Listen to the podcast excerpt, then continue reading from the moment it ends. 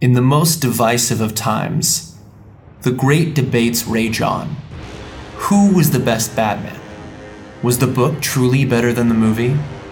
Did Han shoot first? Nerds with Opinions will seek to answer life's greatest questions.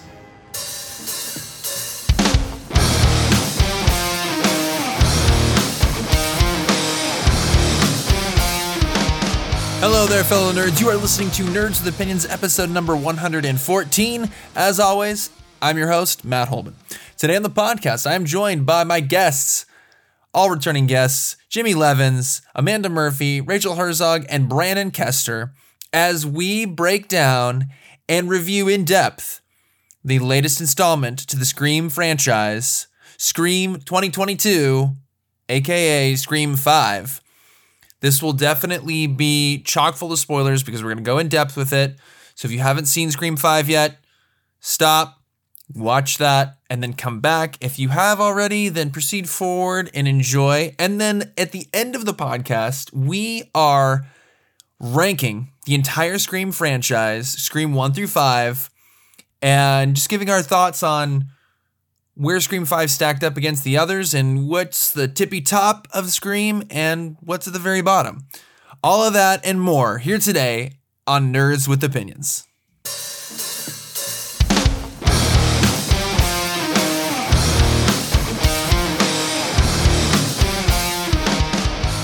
All right. We are live. I am back. We are back. Oh my God, we're back again. Uh, a long hiatus, but a new uh, Nerds with Opinions recording is happening, and I am joined by returning guests Brandon Kester. His mic's not Hey, on. everybody. Solid start. Gotta get the gears, get the gears oiled again. Uh, and that was Jimmy Leavens you just heard. Yep. Get, first, first episode back of 2022. Oh yeah, Rachael Herzog Hey there. and Amanda Murphy. Hello. All right. All those other ones were a little smoother than uh, than Brandon, so we we, we rallied. Sorry, I was sleeping. That Hey, tracks. that's on brand. That's on brand. We are here talking about Scream 5, or as it was marketed, Scream, which is we we got to talk about that. That that's kind of like a current trend where uh, reboots or um, oh, what do they call it in this? Gosh dang it, the the A requel. requels Yep. requels uh, now are doing this this interesting trend where they're dropping the numbering and um, so we'll have to talk about that but scream 5 we all went and saw it in theaters uh, after having done a scream 1 podcast and then i think everybody here uh, then went on and watched two, three, four on their own and we re- reconvened in a theater had a great old time and we thought we would review Scream 5. So spoilers are going to be coming ahead because I don't think that we can review this movie without talking. It, the, yeah, there's too much of it tied into the reveal of who the killer or Yeah. It'd be, it'd be like were. a 10 minute podcast. Right. And then we're going to rank the Scream series as is. I think the, you know, five movies is is totally doable. It's it's not a huge, huge, huge long thing. So uh going right into it, we went and saw this in theaters. Uh I just want to quickly just uh gauge the room. Was this I think Rachael, you said this is the first time you've been to the movie theaters uh in a really long time, or am I remembering that incorrectly? Uh, the last time we went to a movie in theaters, we saw Frozen 2 with Lincoln Okay, so yeah, Super. All right. that's what I thought. Uh, was this anybody else's uh, first movie in a really long time? Yeah, I don't really go to the theater that much. So, um, plus COVID on top Yeah. of that, it's been a couple years probably for me. Yeah. As a former uh, like staff member of a movie theater, I didn't always trust the staff to do their job because I'll admit, like when I'm overworked, when working at Ashton Street Cinema, rest in peace.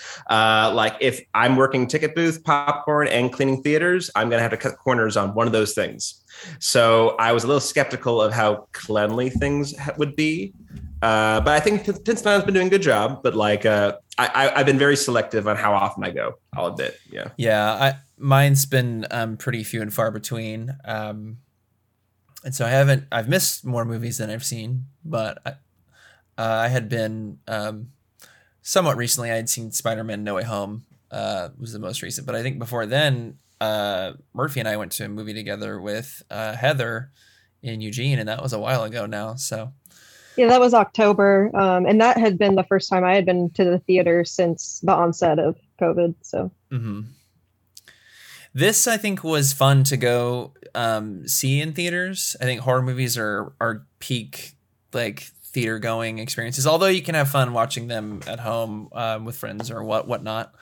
But uh, the in theater experience was is uh, nice. There were some jerks, uh, kind of noisy noisy youngsters, but otherwise it was uh, pretty good.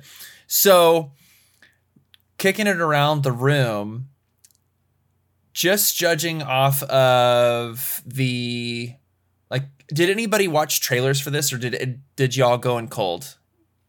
Okay we got jimmy watched trailers everybody else went in cold. Okay cool. Um so but did you all at least know that like the uh three like og cast members were coming back for this? That was the assumed. yeah, that Just was the minimum I went in knowing was that there were a few characters from the originals that were going to be in it. okay I, I didn't cool. know for sure, but I would have been surprised if they weren't there I- in some capacity. Yeah, I kind of had to binge the sequels pretty quickly before the fifth one. And so I would say seeing the trailer of the fifth one kind of gave me hints of what would happen in three and four that I hadn't seen yet. Because, like, usually you always kind of wonder, oh, what's going to happen? Who's going to come back? Who's going to still be there? Like, you don't know until you see the movie. Right And I'm, pr- I, they're pretty fresh. Like, I binged three and four probably the, the day before the fifth one. so having uh, most of us here like s- seen uh, number four fairly recent going into five did all of you kind of feel like okay there's a this is a justifiable sequel and not in a, like a, a situation kind of like uh the new the newest matrix for instance where a lot of people are like i don't know how this is going to work um after leaving the fourth one did it did it seem like okay yeah like there there could be more story to tell like this this seems fine that we're doing a, another sequel. Uh, I wasn't entirely sure how they were going to do it and keep it like to have it be fresh and original storyline because they've at this you know once you get to this many you, and they're kind of following a, a fairly standard process you're kind of like or formula and then you're kind of like well where where are they really going to be able to go with this again um but i think they did very well in in keeping it fresh so I always wonder with a movie series this long, are they going to start ignoring installments? Like, are they going to say, And retconning, yeah. yeah, or like, you know, no, we're just going to ignore number three because it was super weird and we don't know what was going on. Um, but I don't think they have. And it was really interesting, but it was still an enjoyable movie with like all these different stabby people in their past, and it was still scary. Okay. and, and, and I think the other films kind of set the tone for kind of the what's expected and I guess because the, the cast have always come back for the like, at least most of the actors no one's ever like really left because they all just enjoyed the experience and so I feel like the fifth one kind of set that standard of like oh this is going to be a positive good experience uh, every actor's going to get a lot of nice juicy material like something to incentivize them to come back. And so I feel like that one kind of at least but in terms of like expectation level after four i was i'll admit like after i saw like i didn't see the sequels until recently. So when the fourth one originally came out in 2011 i'm like without having seen any scream film at that time my first reaction was oh why would they do that? Then having seen the context of two and one and two i remember a soundbite where i did in the horror ep- uh, podcast miniseries we did with matt and craig where I kind of said on a two off between Get Out and Scream, I was like, well, I'd rather see the films that Get Out will inspire versus the films that Scream will inspire. Saying that without really having context of what two, three, and four were kind of encapsulating. Now, having seen five, I'm like, okay, now I can see that like it's a lot more of a, there is more room to add. There is kind of this, it, it can only give what we give it. It can only give back what we give it you could say. Um, and in a way, like that's kind of what it did. Like it's a reaction to the films like Get Out and a bunch of other like horror. The um, what was the word that one of the characters used to describe uh, heightened horror or like atmospheric horror? What was the uh, Oh shoot, I can't remember. Was it existential horror? existential horror? Because I will admit, I'm that. I, I'm based. I have spoken the same way she has in that movie. Where like, oh, I like films like The Witch and um, The Lighthouse and um, all these other like films. When it comes to like when someone were to say, "Do you like Scream or not like Scream?" and I'm like, "Oh, I like Scream, but I prefer The Witch." Um, so I, I, I kind of felt jabbed out a little bit when they had that quote. I, I- thought it was funny commentary though. I, I I felt very proud that I recognized the titles um, because of coming over to your house, Matt, and watching all the scary movies. Yeah, yeah. Most of the ones that she was referencing, it was like, oh, okay, I kind of understand what she's saying. If, if this had been a couple years ago, me trying to watch this, I would have been like, yeah, those sound super ooky. Cool. yeah, I don't think Oh, any sorry. of the no, sorry, uh, I don't think any of the Scream sequels were bad enough for me to like be mad about them making another one. You know? or there wasn't any uh, to me I, I i was pumped when i heard this was coming out because there wasn't like you know a thing where it's like yeah they absolutely killed off the lead in the last movie like how are they gonna you know write their way out of this there really wasn't that um it's you know it's plausible and especially like where we pick up with these people's lives and the fact that they're not exactly the main focus i think um Exactly. completely Sidney worked. Prescott. Yeah, Sidney Prescott totally could have been dead, and this film still would have been okay. Like, it's, yes.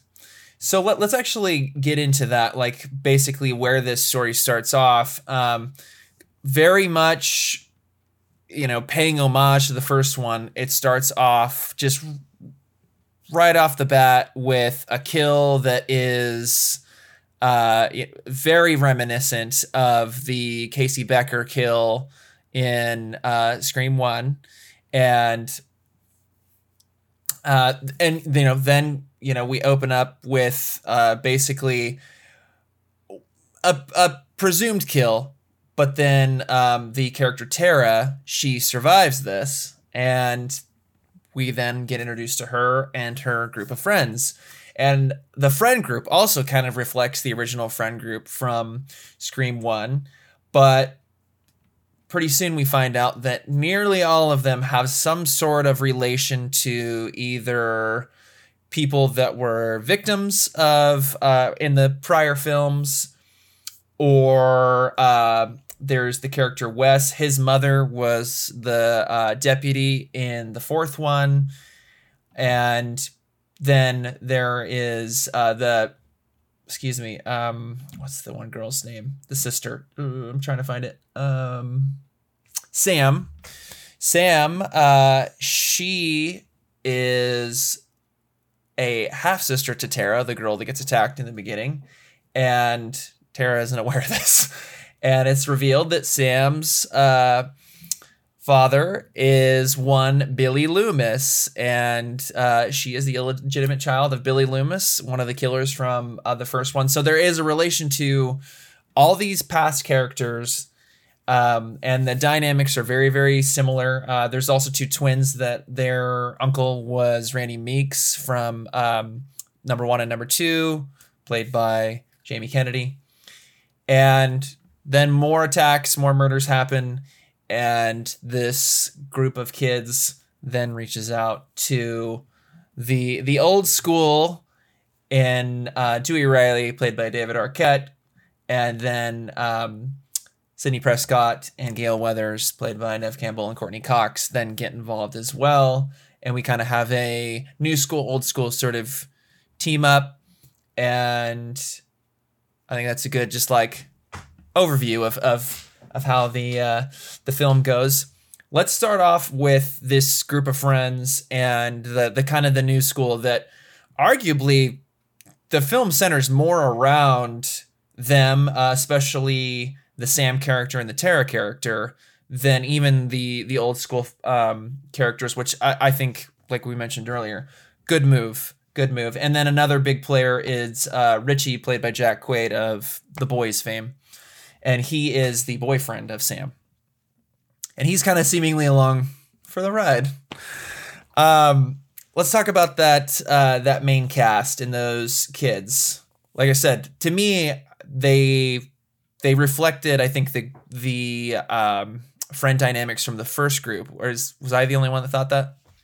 Yeah, no, they definitely even mirrored that friend group setup in the beginning with the everybody sitting in the school courtyard Yes. kind of scene.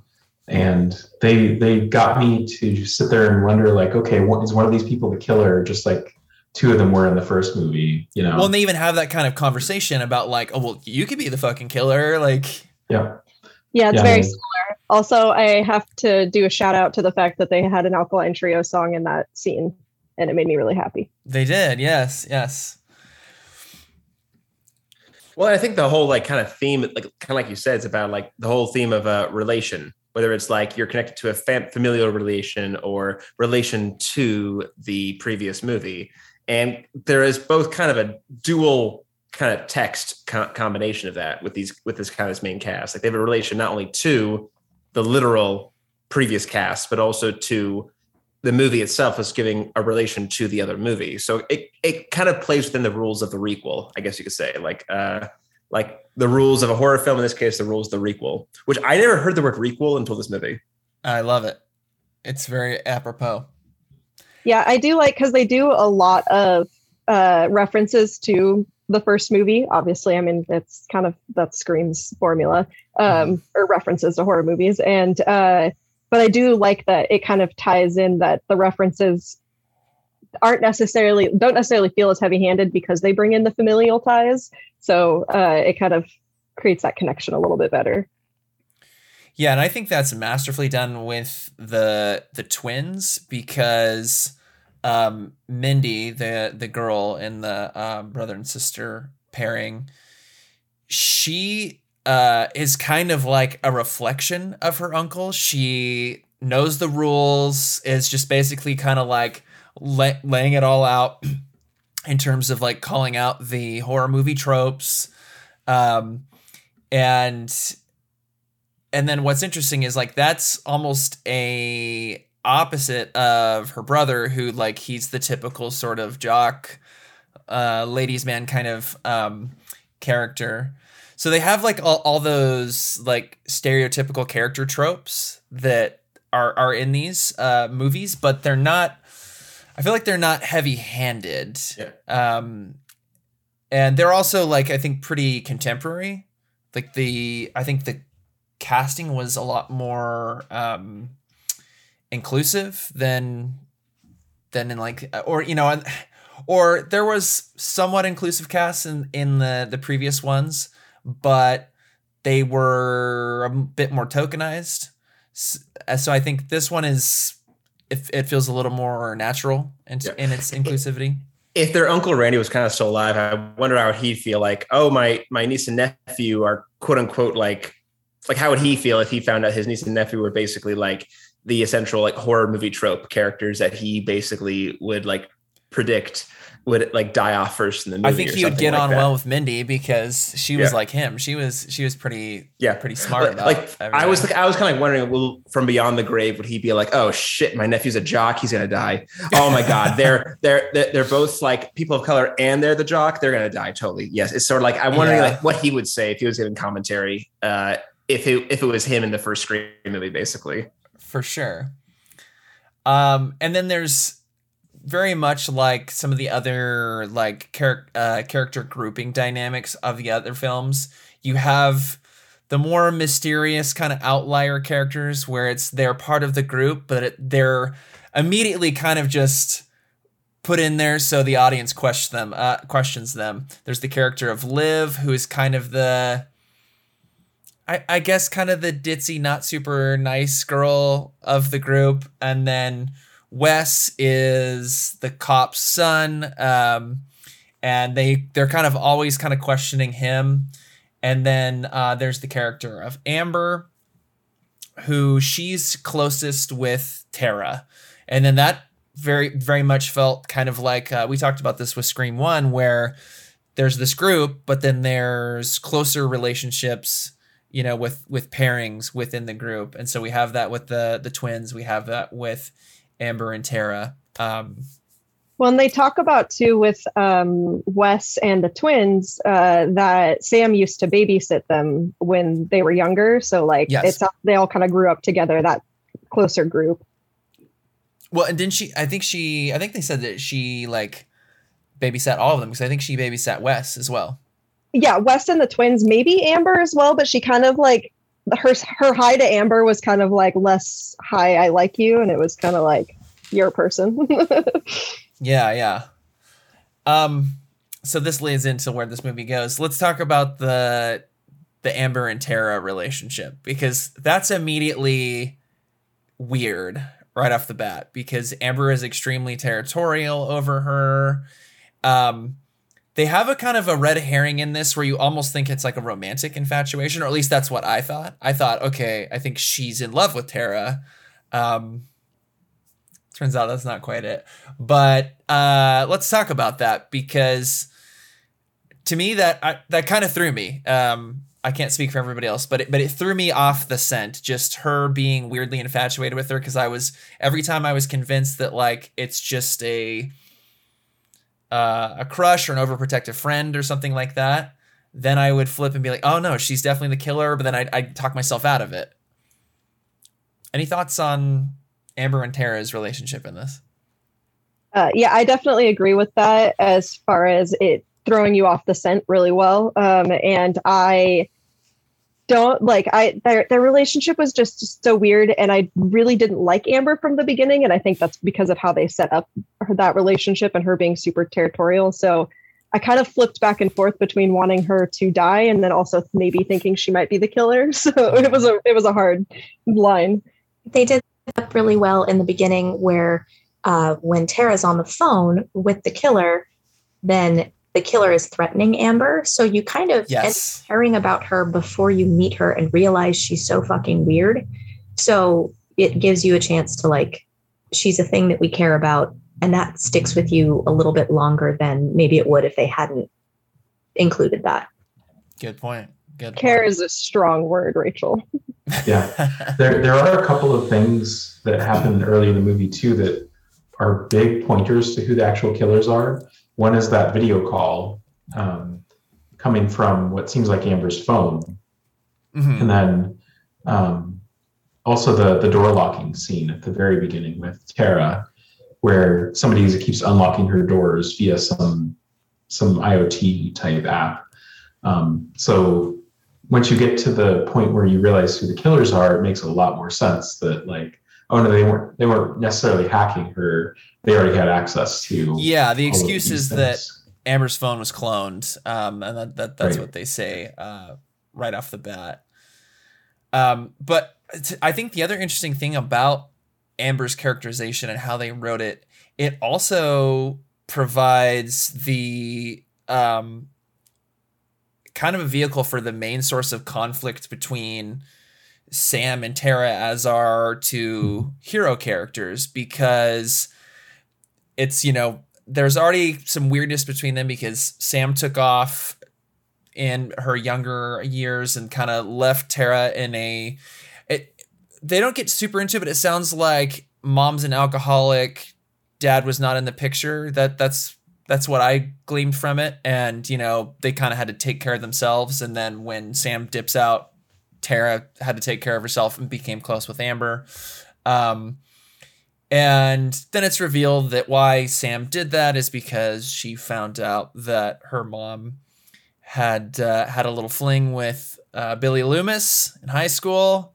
and Sam was the offspring uh, of a serial killer. By the way, can I say what a hypocrite Billy Loomis is for fooling around on uh, Sidney while he's uh, actively like killing her mom for fooling around with his dad.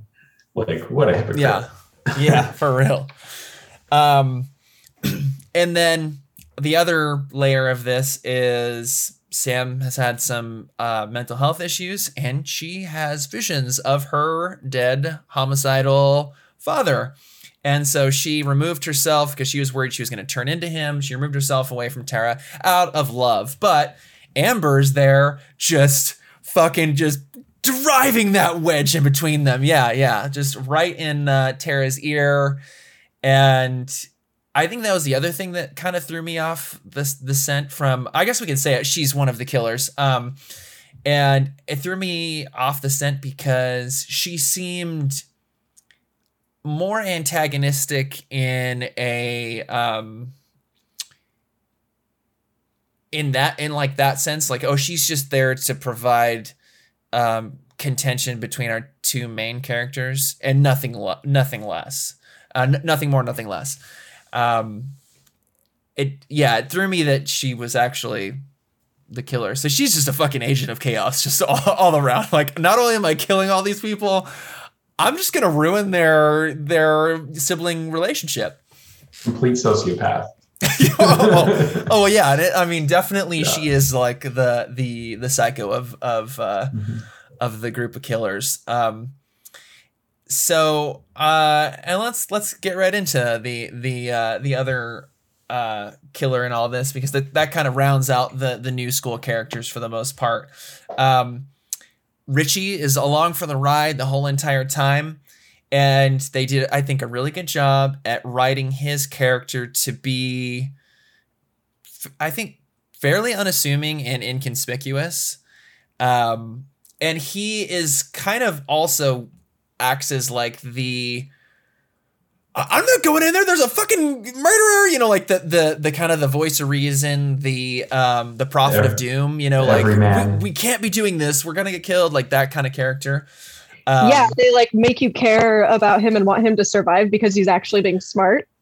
well, and then he's likable too. Uh, Right. He's very funny, and he genuinely seems like he's, even though he's, you know, the whole time he's like, "Let's get the hell out of here." It's out of. It seems like it's out of care for Sam, and then once he's introduced to Tara, it's out of care for Tara. Um, and again, I think like I'm just gonna speak on behalf of myself. I didn't really suspect him until it was right about the time that um it you know it was revealed that he was the second killer. Um which was ooh There was Ooh. something Same. that tipped that for me. what's I- that? That there was something that tipped that he was the killer for me earlier. Um, What was when, that? when they are in the hospital and Tara's been attacked for I don't know second or third time at this point, and um, the elevator doors they're trying to get to the elevator to get out, and uh, Ghostface is on the floor behind them, and they're trying to leave all of them. Um, Richie is kind of looking behind them and staring at Ghostface, and I just was watching his facial expressions, and it didn't seem like fearful or cautious. It was like curious or maybe even a little like concerned almost. And I was like, that's a weird look to have on your face. Maybe you're just not paying attention to it. Hmm. But, but yeah, there was so much going on in that scene, and you probably shouldn't have been looking at him. You should have been looking at the two main characters bleeding profusely. But Yeah. I just caught a, a glance at his shitty little face. But yeah, that was cool. It was well well acted. They they make him seem much more innocent too by starting him off in a different city, uh, because he and Sam are living somewhere else, and an attack happens back in Wood Woodboro, Wood Woodsboro. Woodsboro. And, and that's Illinois and they and uh Yeah. he and Sam are in Southern California. Mhm. So Pretty removed from every everything. yeah, so it, it seems unlikely that he's one of the killers, um, but it turns Oh, yeah. out once again there's two killers. So Yeah, and uh, we'll come back to like the the full reveal and that kind of like end sequence. Um, so that's kind of rounds out like the new school cast of characters. Um, out of the returning, um, some of the OG cast, uh, Skeet Ulrich reprises his role as Billy Loomis. He's only really present in um, figments of Sam's uh, imagination, but they did like really killer uh, CG work on him where like it didn't have that weird like uncanny valley thing where it's like oh what's going on with that face like it looked legit to me it, it looked pretty on point like how he looked um did you find out how they 1996. how they did that? Was it actually CG? yes i looked that Wow. up yeah Oh shit! I just assumed he aged really well because I haven't seen him. He in has any aged- he has has aged pretty well, but I mean he's got he's got some lines, and so that they smoothed him out.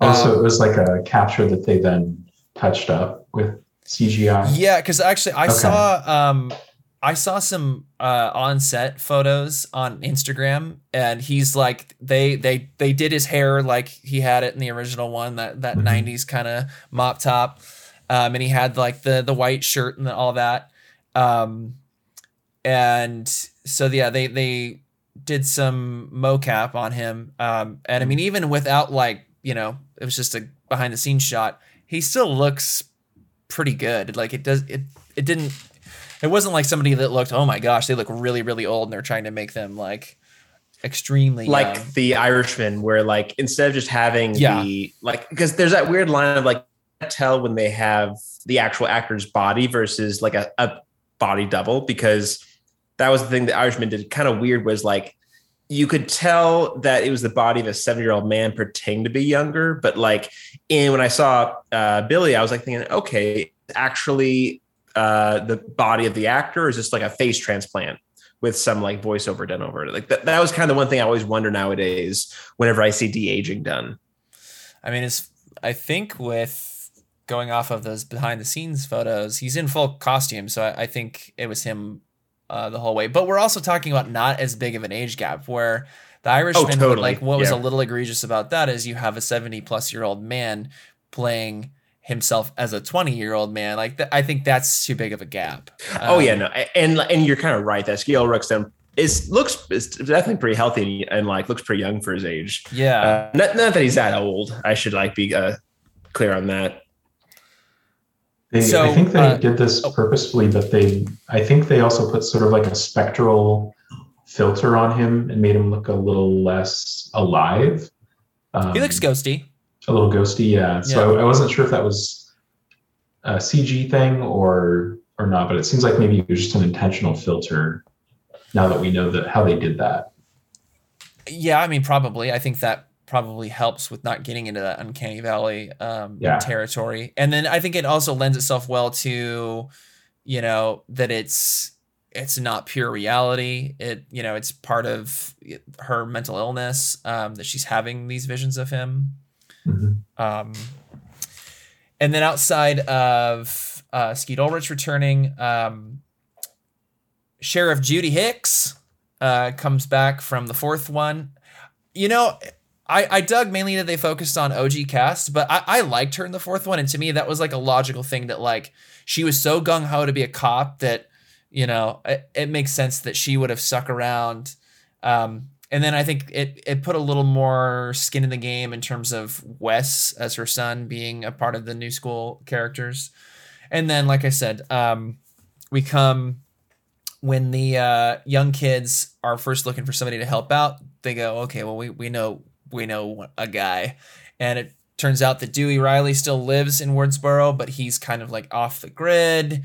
Um, seems to have a drinking problem and he's no longer with Gale Weathers, and he he seems pretty worse for the wear. That uh, you know his traumas hit him pretty hard, and he's initially, mm, I don't want to help you all out.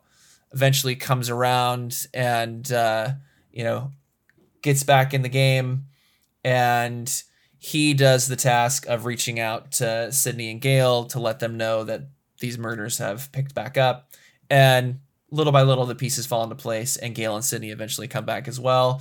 Gale is uh, basically like the host of the equivalent of Good Morning America in the Scream Screamiverse, and Sidney is uh married, has kids, just momming it up. Um so but I think that that um that scale was very interesting. So let, let's talk a bit about that, where these um, OG characters are. I liked that Sidney was not the most trauma ridden one because for the first, f- maybe not quite the fourth one, but definitely the first three, she is the most trauma ridden one. And I like that they ha- they had her get beyond that, and she still gets drug in this. Um, and having David Arquette be the most trauma ridden one, I think it showed like a, a pretty good range on him that you don't usually see. He's more known for his comedic um, parts. and uh, he honestly to me he broke my heart. this whole movie, it's I know. his his arc is very sad. yeah. Just watching a plane crash in slow motion. Yeah, basically. Yeah, Well, I I really that's- enjoyed it though. Like as much as you hate to watch a plane crash, it was it was really nice to see him show Mhm. that range. Well, and also like there- there's kind of two ways you could look at the performances of the returning actors. Is like you could see it as oh, you see him after four movies, or oh, this is a direct like follow up to the first movie. Kind of adds an added layer of like kind of tragicness, which I thought that this arguably could work where like you in theory could watch the first movie and the fifth one, and the whole the reaction to the performances adds a little more weight to it. Kind of like y'all said, like you're like oh, that huge jump of like we as an audience that know the movie well can fill in the gaps to where like but it kind of having that mindset it, it kind of adds a whole other layer of subtext i think Yeah. Yeah, because really, um, even though the fourth one returns to Woodsboro, the the premise is is way you know, the, the killers aren't trying to pay homage to these original killings. It it's it's still different, even though you know it, it it's in the same setting. And obviously, then two and three, I, I those feel very disconnected in terms of like, um, I don't want to say being derivative, but like the killers having some sort of there's inspiration there, but with the setting being different. I, I don't know. To me, it, it feels Yeah. a little well little more thought- disconnected. i thought that was pretty interesting because like the the relationship to two through uh, four is kind of like they're like the stab movies in the universe of five for the most part and so like kind of so it's kind of fun to look at two through three as like oh they're basically the stab movies they're referencing uh so it, i don't know i think there's definitely that kind of interesting dynamic that can kind of play into it but like um but i mean it was kind of fun kind of a, a disconnect but also talk about the relationship too. But um i mean overall i mean i'm definitely with you. I thought like uh david arquette did a pretty good job because he, he's definitely one of those actors that was kind of typecasted pretty early on in his career kind of was like the good looking idiot i guess you could say kind of casting.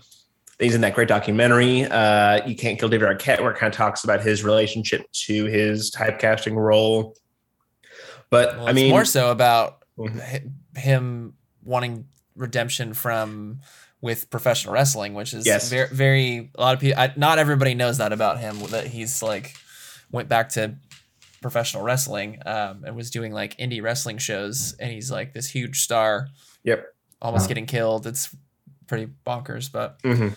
Uh, good documentary for the listeners if you're if you're interested at all in David Arquette or professional wrestling. Fuck, I'm interested. just- I'm writing that down. or just how strange celebrity is. Um, I did uh, just talking about the cast of characters and such. Like I did like the way that they melded the new and the old together yes, because it was very much the new school's like movie, but it roped in the old old timers at an appropriate point in time. I feel like so like it they bring in Dewey and then Gale gets roped in and then Sidney finally gets roped in yeah, and so they made it so that the the old crew wasn't like stealing the show basically from the from the new I totally True. agree. I think that was So very well executed.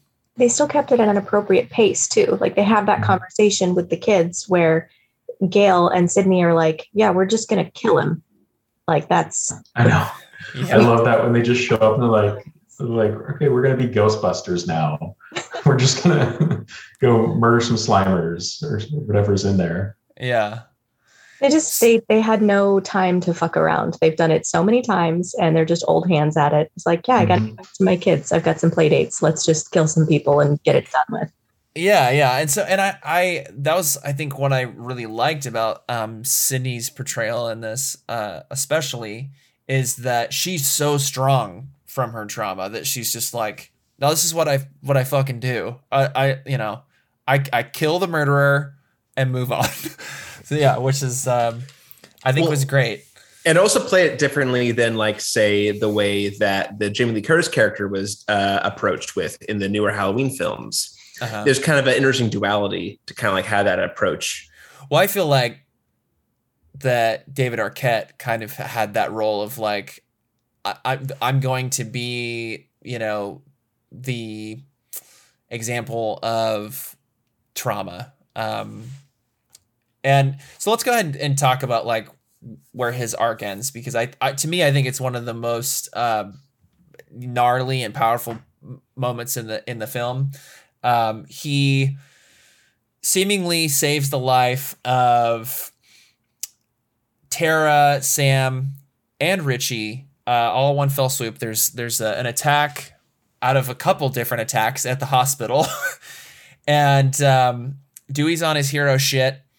You think he has dropped the killer, uh, sh- shoots him a few times, and they're about to all escape.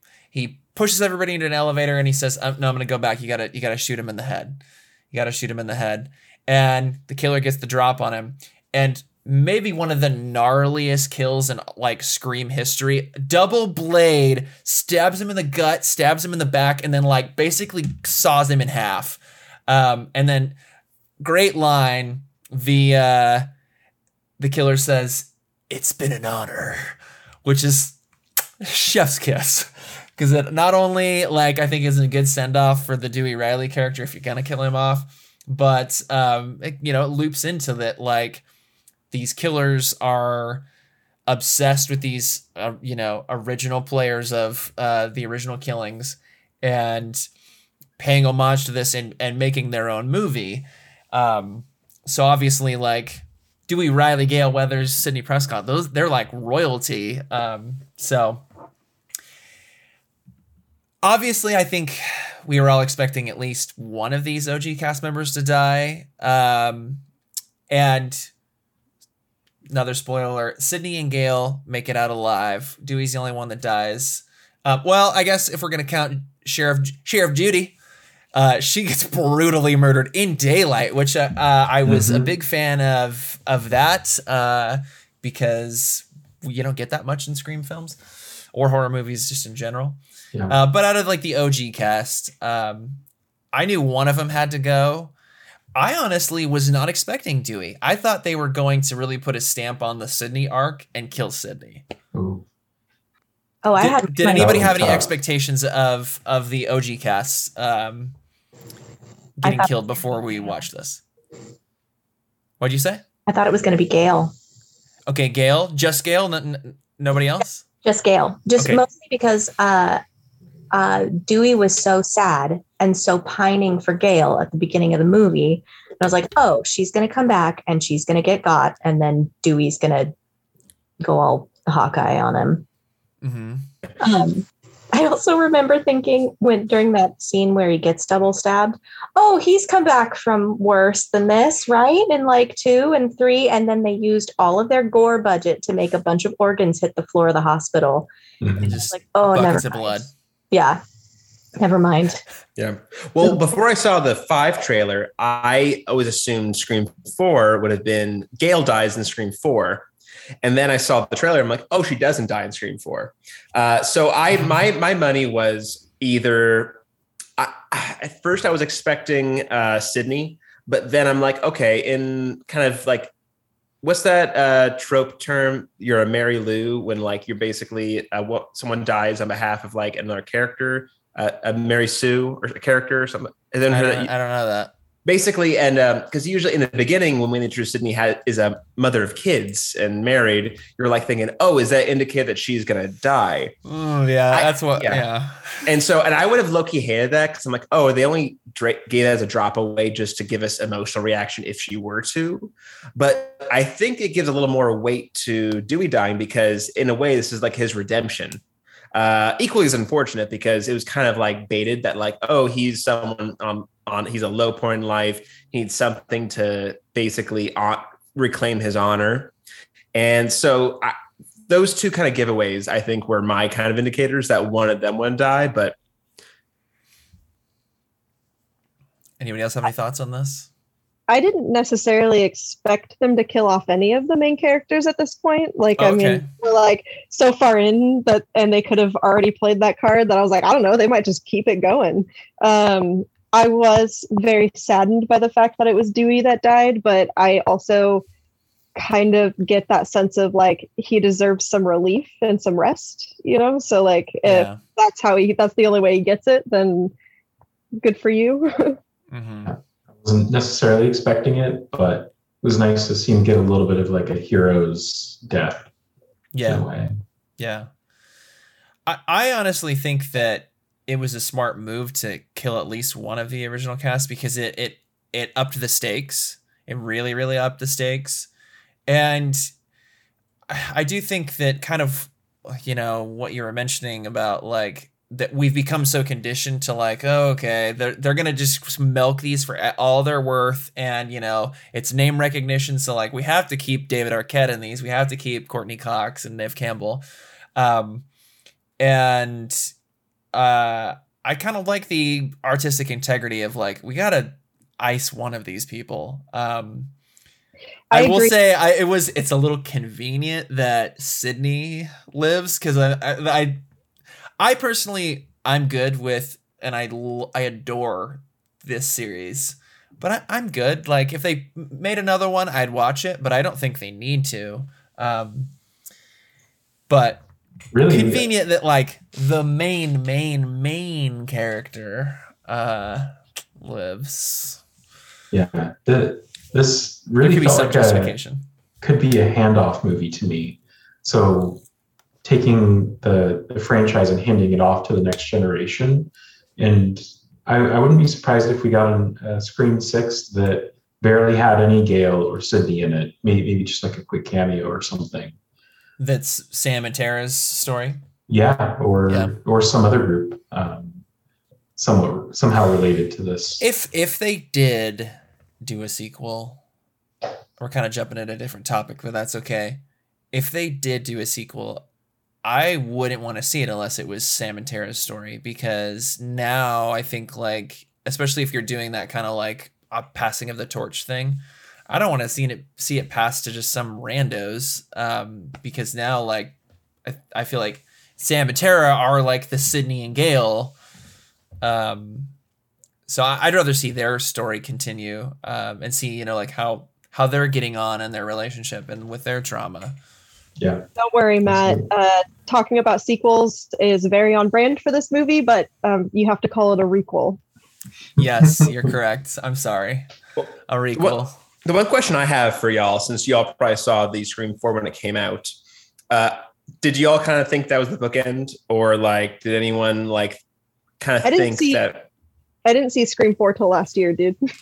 Okay. I saw it in theaters. Um, did, did you think that they were going to probably like, oh, they'll totally have something for a fifth one? Or did you kind of think this was the bookend?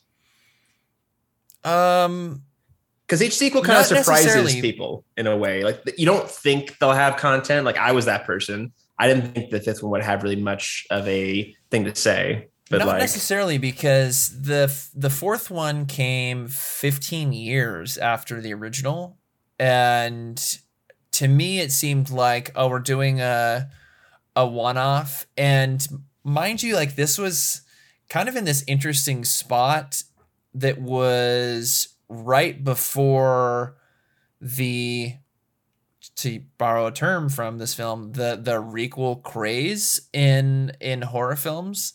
Um and so i don't know it like yeah it, it didn't necessarily seem like it was going to be a like the the newest halloween trilogy where it's you know planned out to be more than one uh film beyond. So i, I just thought okay we did scream 4 and it's that's the end of the story. Um but i don't necessarily think there's anything about that film that's like you know that's kind of what we were talking about earlier where it wasn't so final like you know you didn't have a Sidney Prescott being killed off or something like that where it was like okay like how are we even doing a film after this? Um but yeah I don't know I thought it was a good ending in that regard because it wasn't a complete like cliffhanger that we are now waiting you know um another 10 years to to get a resolution to um so yeah I don't know I, I didn't I didn't get have that thought when I saw it I feel like if Scream 4 had been the end, that it would have been kind of like a fizzle. Like it wouldn't have gone out with a bang. Um, and I, having seen Scream Five now, I feel like they were trying to do something similar with four, but actually succeeded with five, where they were trying to go back Hmm. to Woodsboro and they were trying to include family and family ties to the town and trying to revamp the series with a younger cast and kind of make you care about them and introduce old characters as well. And they did all of that in both movies. It was just way more successful in five for me. It's That's like a for good take. them, Scream Four was Stab Eight. Uh, I guess, kind of, you could say, like to kind of quote one of the characters. I don't think it's at that kind of extreme level, but I'm kind of wondering if that's what they're kind of hinting at. Because Yeah, to me, I yeah, I don't think it's quite that. I think that was more a shot at like, you know, how there's like seven Saw films. Uh, Oh, you yeah, know, like that it was too, more a shot too. at that sort of uh, thing. Yeah. I think. oh, that too. Um, let's move into kind of how this movie resolves. Um, along the way, most of the younger part of the cast um, are, by the time that this movie kind of reaches its crescendo, have been killed or are going to be shor- uh, uh, shortly. And it kind of all uh, comes to a head at a house party. And I'm trying to remember is it Amber that threw the house party? It's her place. Okay. It's her Yeah. house, yeah. It's her house. which um, is the original Scream house. Well, I want to talk about that because that was honestly one of my favorite things of the whole film because you kind of show up to this just like pretty just seemingly like run of the mill high school party, you know. It is very much kind of like a uh classic like midwestern home that's in a horror movie sort of vibe, but nothing about it is like indicative of, of anything you know remarkable. It's just a house. They're partying and when the party starts to wind down and the the killing ramps up there's this amazing reveal that they're in Stu's house from the first film. I lost my shit oh my gosh. I don't know if anybody heard me but i was like oh my gosh. I was trying to whisper. Um i loved it. I thought that was super super rad. And you know very very poetic. It goes back to the site of where everything began and obviously that is uh richie and amber's intentions. And uh amber has become a bit of a freak from living in this house um anybody else uh mark out for that reveal I like how, like you say, how kind of slight it was. Like there was no establishing shot. There was no like multiple winks to the audience. we just were like in the house and it's like yeah. lights are low there's like Well, dj lights and, and shit and if I recall, they even hinted at it earlier that like, oh yeah, we're in my uncle, we're in like my uncle's house, or we're um not my uncle's house, but we're in like a there was some throwaway line that kind of hinted that it was, but we just went over our heads, and that's just how good it was because it knew where to give the hint because we were so distracted by the story, the noise, the party. It was very like quickly thrown in because it knows us, the audience, is looking. It's like magician act. You want to like distract your audience, basically. Well, in cinematography wise, they did such a good job because until they do that reveal, it's all tight shots. You know, you have at, as wide as it goes is maybe medium shots, and it's all like focused on character conversations. And we're not doing like wide shots where there's a lot of like mise en scène where we're like, oh, wait a second. I recognize that living room. I, I recognize that chair. Um, everything is just really um really just people focused and so it's right under our nose uh which i think was really really well done because usually when you get these kind of like big shocking reveals it's like a character driven thing so for the fact that it was like setting i i loved that because i don't i don't know that doesn't happen very often in movies um They so also once it, packed that oh go ahead place- They packed that place full of people. So Mhm. then when you really don't see it until Richie's, you know, standing at the door going, "Get out. I'm saving your life. I'm saving your life," which is true and very funny. But he's just like, "Come on, youths, out of this house." And then the people clear out and then you can really see like what the countertops look like.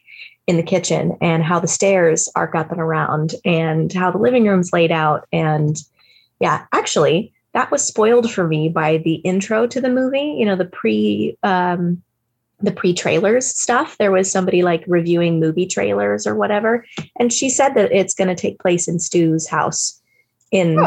That bit Oh, yeah so i was watching those 'cause i, I kind of like it and just watching all the movie trivia and stuff and didn't reveal or didn't realize that it was Boo. gonna be boo! I'm glad I didn't. I didn't spoiler. notice that. yeah i i didn't think it was going to be as big of a deal as it was because it was spoiled by something pre-previews but That's yeah, lame. it was still very fun Yeah, yeah. Yeah, they did a ton of fan service in this movie, and that was kind of the icing on the cake. Did it like. feel heavy-handed to you though? Because to me, uh, none of it, it, it none of it felt heavy-handed. like I feel like they could have gotten away with like five percent less of Okay, the like of the like self-referential stuff and whatnot. I don't think it detracted from the movie that much, but there were a certain number of times where I was just like rolling my eyes a little bit at it. Mhm. Um, but I enjoyed it for the most part. It was it's very on brand for the for these movies. I agree. It's definitely on brand. It definitely like it just it just it balances just vaguely close to like going teetering over just in right. It it, it, it hovers.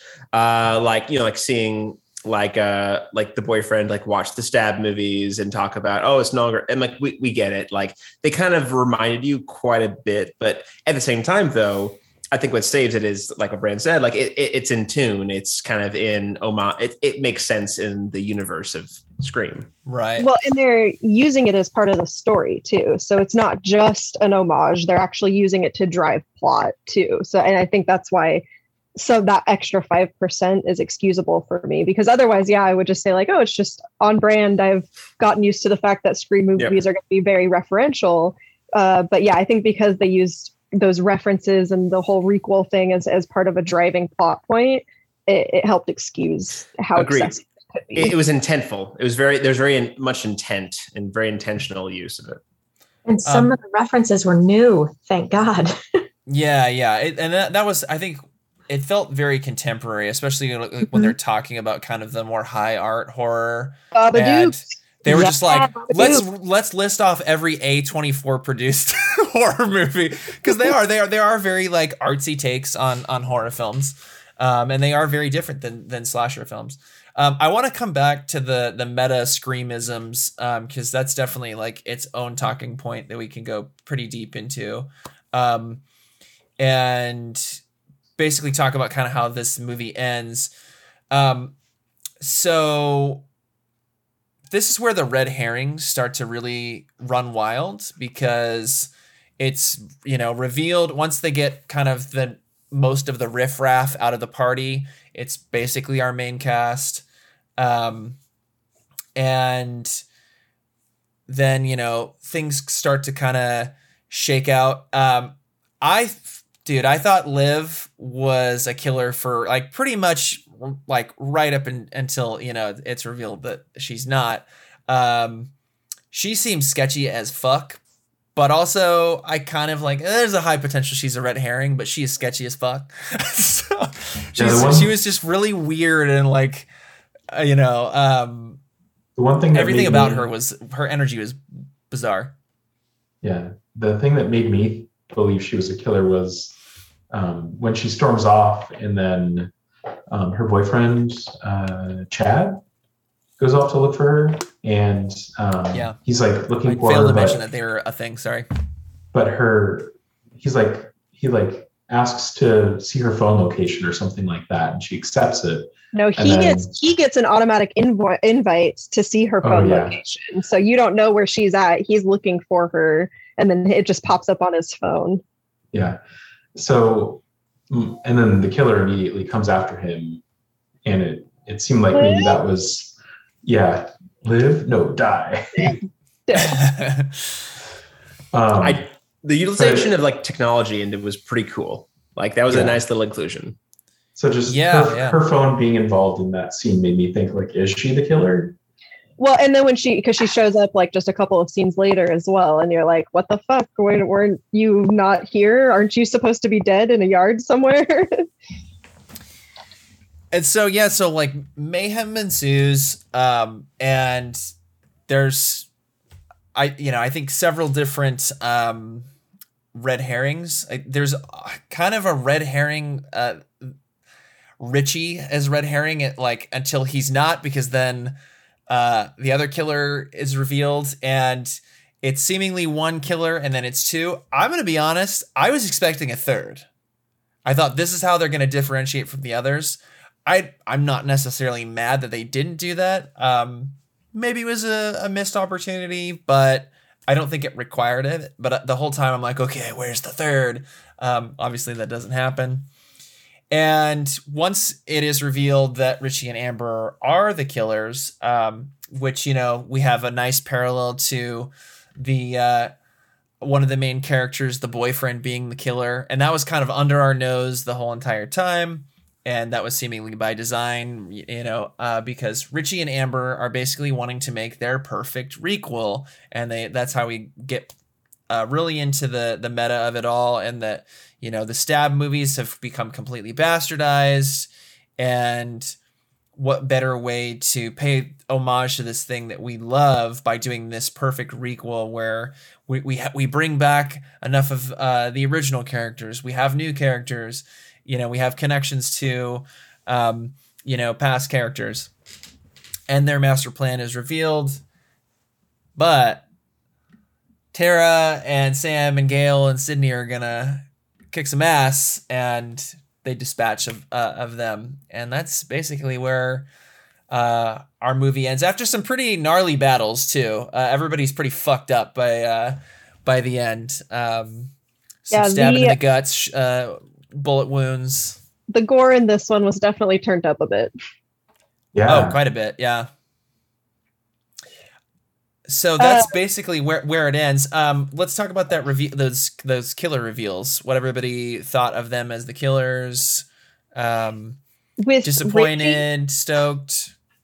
with Richie, I was like continually thrown off a lot of the for a lot of the reasons that we talked about earlier. Um, and then the first time I had an inkling was when they're still when Tara's still in the hospital and um, everybody's like gone off the floor and she goes out uh, outside of her room and sees the security guard dead on the ground and then Richie shows up like just shortly after that. That was the first one where I went, He was at like getting snacks or something. yeah and like he like yeah and he she's like hiding behind the door and he opens the door on her and that was like a moment of oh is it him or is it a red herring? And it was what i like i really could i just couldn't uh like figure out if it was a red herring or not. Mhm. um and then the thing that really kind of tipped the hand was him telling everyone to get out because up until that point he was constantly telling sam when when he's at the house he was constantly telling sam like no why why we like we, we, we shouldn't be alone and like telling her all the smart things to do when you're in a horror movie. And then all of a sudden he comes to a house uh, and tells everybody to get out when there might be a killer and having more witnesses around would be helpful. And i was like hmm. So i they they did a very good job with the reveal of richie for me Amber, like I said, I was all over the place with her. I kind of just wanted her to die, uh, which, you know, that worked out. But Yeah, I, I liked the reveal pretty well, especially the fact that the killers had their monologue in the original kitchen, just like the first one. Ooh, that was very apropos. Um, definitely. I uh, the motive was all right. Like uh, I- I'm glad that they didn't feel like they needed to come up with some contrived like reason for them to be killers. Like in, in the past movies, it's been like, oh, you were my half sister and I was rejected by our mom, and like some of that stuff has just felt really contrived to me. Well, I had Um, heard this, and I ultimately I'm I'm glad about this because I think it would have been fun, but I think it would have been way too hard to explain. I had heard this rumor that Matthew Lillard was gonna come back and be the killer, and they were gonna like somehow explain like that he had survived the the first one. to me that like has plot hole written all over it um Yeah. and Yeah. the the initial like kind of shock surprise of like oh it's Matthew Lillard like he's all scarred up or something from you know and he survived A- once you got out of that theater you'd be like oh yeah that sucked like that was Yeah, yeah, that was yeah. not good Yeah, because if I was expecting the same thing too for the longest time because I'm You- like, did you hear the oh, same rumor Yeah, and well, and also like knowing how every sequel kind of does something, I'm like, okay, this movie's gonna do something completely bonkers to really almost play into that whole. It goes against our expectation, but also plays into our our fandom of like we want to speculate everything. We want to play every, and also the fact that another requel, the 2018 Halloween movie, uh, is kind of in a way. I thought it was gonna riff on that. The whole idea that like, oh, the killer escaped and it could be he's on the loose. And so I'm like thinking, okay, they're gonna like hint that Matthew Lillard survived and he's been in prison or in a cell this whole time and he's escaping. Like, will they do that kind of thing to riff on the Halloween movies? Like, I, I, was literally playing every single plot point in my head to think like, what what are they trying to riff, reference, and kind of, but without being too tongue in cheek even though I would love Matthew Lillard in it, I'm with you, Matt. I think it would have been a little too like eye rolly and kind of it, it almost would seem to It's weird to say this for a scream movie because it would seem almost seem too insane, like uh to like do something that overly explained kind of twist. Right. Um let's talk about how these killers are dispatched. Like the fucking gnarliest way I think out of any of these movies. Uh, Amber is set ablaze by being pushed onto a uh, hot stove, and fucking Don't Richie is her? is stabbed like 22 times because Sam Yeah. finally embraces like she uses her like her you know the, the being born of a dark seed and embraces the the the homicidal maniac inside of her. Embrace your dark side for, for good yes um, through you. and like stabs the shit out of uh Richie and like totally brutal. And then we think like okay so it's the final four but then both the twins are revealed that they survived uh, especially the the boy. Like I thought he was dead for sure. Oh yeah, which I'm kind of glad because it's like okay, like it's 2022. We don't have to have the the you know the the two BIPOC characters be killed first and then like they're gone. okay, moving Yeah. on. Like we don't need token BIPOC characters. Like it's it's totally I think a, a sign that this is like a good like contemporary and woke horror film that um you know we have diverse characters and they're not just cannon fodder. Well, it also plays into the whole that they aren't uh, connected. They aren't. What's the word? They aren't. Um, they aren't weighed down by the legacy of their uncle. Like they have survived, unlike him. So I kind of like that kind of like play on the whole thing. I honestly thought that there was going to be some reveal that somebody was going to be related to Stu because everybody else has a relation in this movie except for him. Mhm. And instead, it's just, it's his house, which was super cool. But I think that was enough though, yeah, in terms of like a connection to him in because spirit. yeah, um because you have that, you know, you have that as the setting. You have the Billy Loomis connection in terms of like the the movie that that Richie and Amber are trying to, you know, craft here. Um, I also forgot that they shot him a bunch too after he got stabbed a bunch. Um, I'm, Mhm. I'm reading over the plot synopsis. Uh, Well, gets- uh, yeah, he gets stabbed, shot, and then after that, he's able to like talk somehow still. Like his lungs aren't just completely perforated, but that's that's a whole other thing. um, setting is kind of like a big deal when it comes to horror, whether that be a store, a story or film or, or however that works. And so, like a, a lot of times, um, something can be classified as a horror film or a horror story just based on its setting alone. Um, so I think the fact that that's Stu's only real connection, it- like it's still it's still a huge connection. I agree. I totally agree. Um, because I think that like, especially with slasher films, the there's something interesting about how so many slasher films take place in you know kind of no name midwestern towns.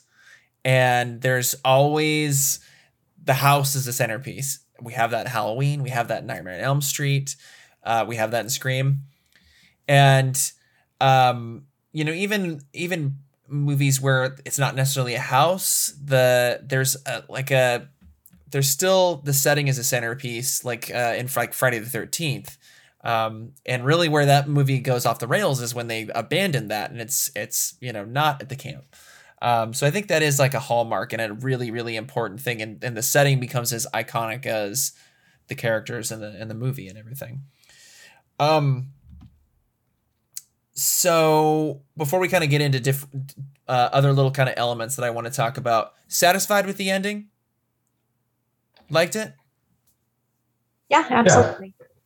Yeah i was good with it i i did have a thought since we were talking about the um potential for a scream six uh what if they were setting up sam to be the next killer because and i don't know if maybe that'd be too obvious or if i'm way off base but um because she does that weird like you know super stabby killing like she kind of goes off the rails a little bit i get it because you know it was a heightened adrenaline and all that kind of stuff but Mhm. uh, the tapping into the Billy Loomis of it all. And then at the very end, when she asks Sidney Prescott if I'm going to be, she's like, if I, am I going to be okay? Or something like that. And Sidney's Yeah. like, yeah, you will. And Sidney Prescott was okay, but that doesn't mean Sam's going to be okay. And um, I think we talked about it, Rachael and Brandon and I were talking about it on the way back. Like Mhm. the way that she delivered that line was incredibly weird. And I don't know if it just had to do with the way she was acting it or what, but like it seemed very like she's standing over her shoulder while she's just going like stab happy and she's like oh fuck i'm gonna have to come back and kill this girl in 10 years yeah. yeah Um, so I don't know. Yeah, just that, that that particular interaction was just weird enough that I was like, when we were when you were talking about her going all Billy Loomis happy on on Richie, I was like, oh, that's an Yeah. inter- that's an interesting thought um maybe. They would have to be very careful with how they did that because I almost think that you can't you can't do the classic Scream thing of of it being a reveal. I think you'd have to like let the audience in on that like she's the killer the whole time. Maybe follow Um, her from the beginning. Yeah, I don't know how Honestly- successful that would be, but it's it's an intriguing idea be- that that's it'd different be than an any of the other ones. interesting. Yeah, and it'd be an interesting revamp and an interesting way to like keep the franchise alive without repeating the same thing over and over Uh-huh. again. Yeah, it, it would. I, I- I'm a little wondering if because like I know we've seen bad examples of that kind of thing, like Halloween four and five, for instance. That whole notion of like um like what is inherited by our legacy. Uh like not to give away too many uh, hints of what Halloween four and five is like if those who haven't seen it, but like it's it's that whole kind of similar idea of like, oh, will they be okay knowing that they have a relation to a killer? And I don't know. I, I would almost want them to do like a Halloween six, like when there is something a little more like substantial in our culture. But the thing is, like, we as just current residents of our culture, we won't really know until it happens, or at least after it happens when they reflect it back to us. Like, I never thought they would do a horror film about toxic fan culture until Scream 5 came out. I'm like, oh, right, this is ripe of content and Mhm. ideas. And I want to I definitely want to come back to that, but Brandon, you had a thought. I was just going to say, I thought that they were going to take her psychosis in a different direction in the movie. Um, I when that attack happened in the cafeteria, or the, sorry, I guess it was a break room at the hospital at the very beginning. I was kind of wondering if she had um, just had a psychotic break and was imagining that attack, and that maybe um, that was there was going to be like some unreliable narrator type thing going on with that. You- um, just got me thinking. Your kind of idea of like a disassociative disorder and then like Amanda's idea. So like maybe you don't have to clue in the the audience. Like maybe she the killings start happening again and then it re- it's revealed at the end like she's been the killer all along and sh- and her yeah, you know her mental health issues have completely overtaken her and she's completely gone into this like disassociating like she's becoming her father and she's not even it's- realizing. So it's like Okay. malignant. That's a little convoluted, but I'd fucking watch it. That's let's let's send the script. Let's do it. yep, yep. And like it, greenlit. it'd be it'd be like malignant, where like she doesn't really realize what's happening. Oh yeah, that's a good point. Okay. Yeah. It would be the Oh movie. fuck, that movie's already been made. Oh, Damn it. But it would be the movie that Amber and Richie were trying to make too, because they were trying to make her into the bad guy. They were trying Right, to yes. Yeah. And she's the killer and put her away for it so that they would get away scot free. there You know, might be something here. make It, any sense, but I think we got to keep. We got to go. We got to. We got to pitch this to the producers. there might be something there. It might also be franchise killing, but I, it's good. There's an intriguing uh, thought about that, especially you know, even if they didn't fully lean into that. I think if they if they revisit these characters and do another sequel, I think they have to like at least explore that because she tapped into something that you know helped save everyone, but it was so primal and brutal that I, I think she may have opened up a side of her that could be problematic. It's better not So- awaken anything in me. yeah. um so uh I I do want to um oh geez, what we what were we going to talk about? Jimmy, you mentioned something and I said let's come back to that.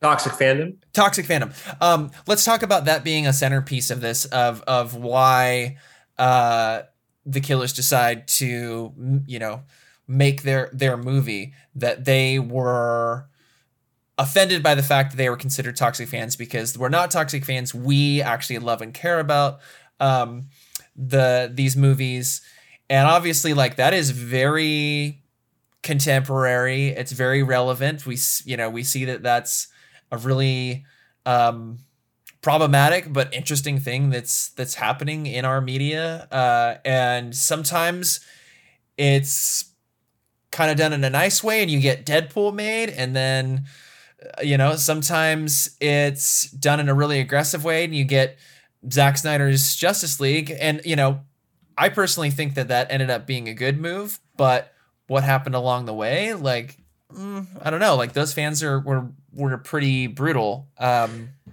and and even some like other examples are like Last Jedi or the all female cast of Ghostbusters remake back in like 2016. so that's toxic fans not wanting to get something made, but they're Uh-huh. attacking people f- for having made something.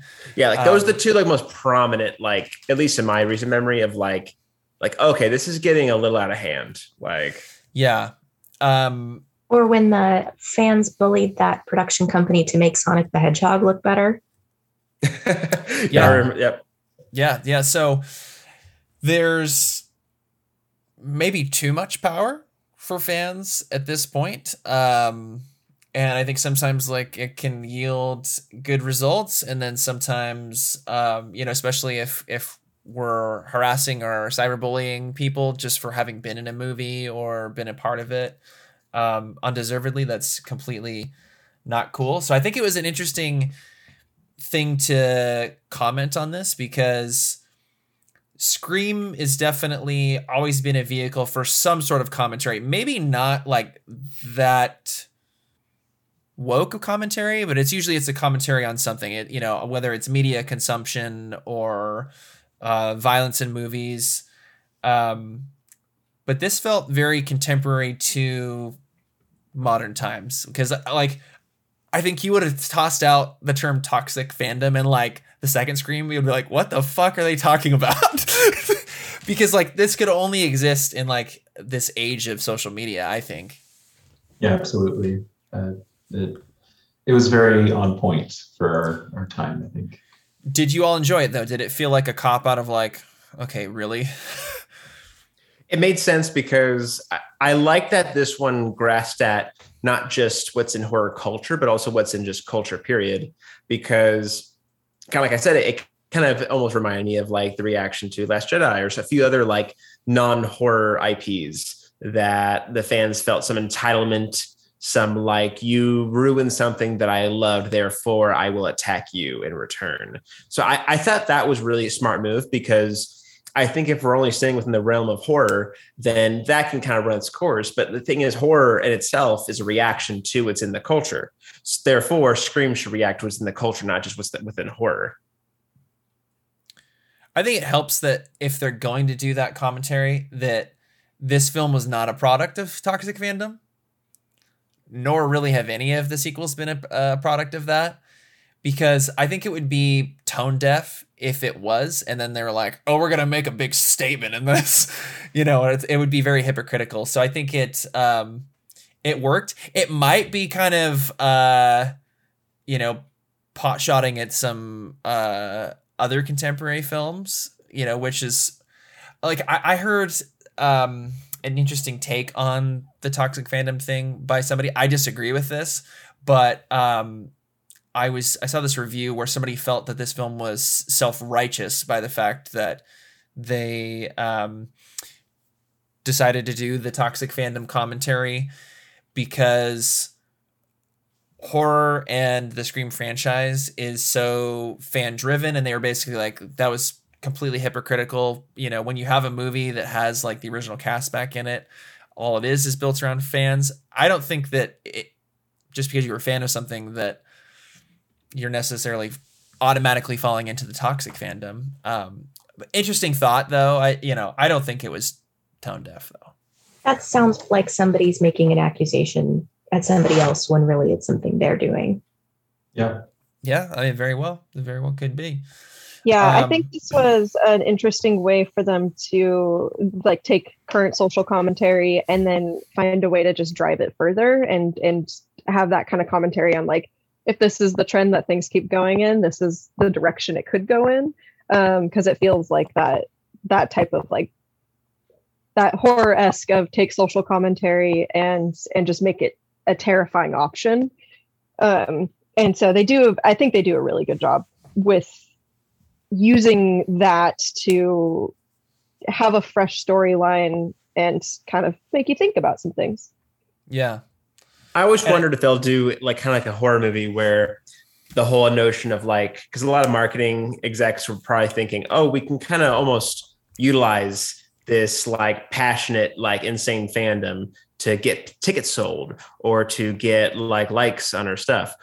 Or even we can create algorithms that act like it. Like they keep thinking we can control it. We can control this toxic fandom, but really they can't like I, i'm wondering kind of when we'll get that kind of horror film like or at least they'll kind of talk about those types of themes because there are some times where and of course there's no backing on it. Like there are some times where i watch some shows that get a ton of like social media backlash. Kind of like we talked about a little bit about this with masters of the universe's newest series on netflix where you could see some negative audience reaction but then i'm wondering how much is it the reaction or almost marketing utilizing that to get views. Like you kind of because now it's more of a common play. there's no I'm not saying- bad press. Exactly. Yeah, And so I think that type of thought of like, oh, like at what point are we almost at what point do you really lose control over what you think you can kind of use for your benefit? There's kind of like that whole I think that's something that could be utilized in another horror movie in some sense. Well, I think hmm. that kind of is a little bit of a part of Scream, at least the very end, or the Scream Five. Well, I guess Scream, um, at least the very, very end of it, um, because they, because the people who were trying to use that ended up getting got, you know. So like Yeah. they kind of do tie that back in a little bit. Well, I think the other cool thing is that that's again just kind of providing commentary on a real world issue that is very much a large part of media consumption, especially film. Just adds to the meta of it all, and I think um, that's probably a good segue to talk about some of the the meta elements. I I think we all have come to expect that from a Scream film, and this movie absolutely did not disappoint. Um, in you know the really laid on thick meta elements, but then even the kind of referential or just kind of like Easter egg winky stuff at uh, the audience. And I would love to hear everybody's favorite meta element or wink at the audience.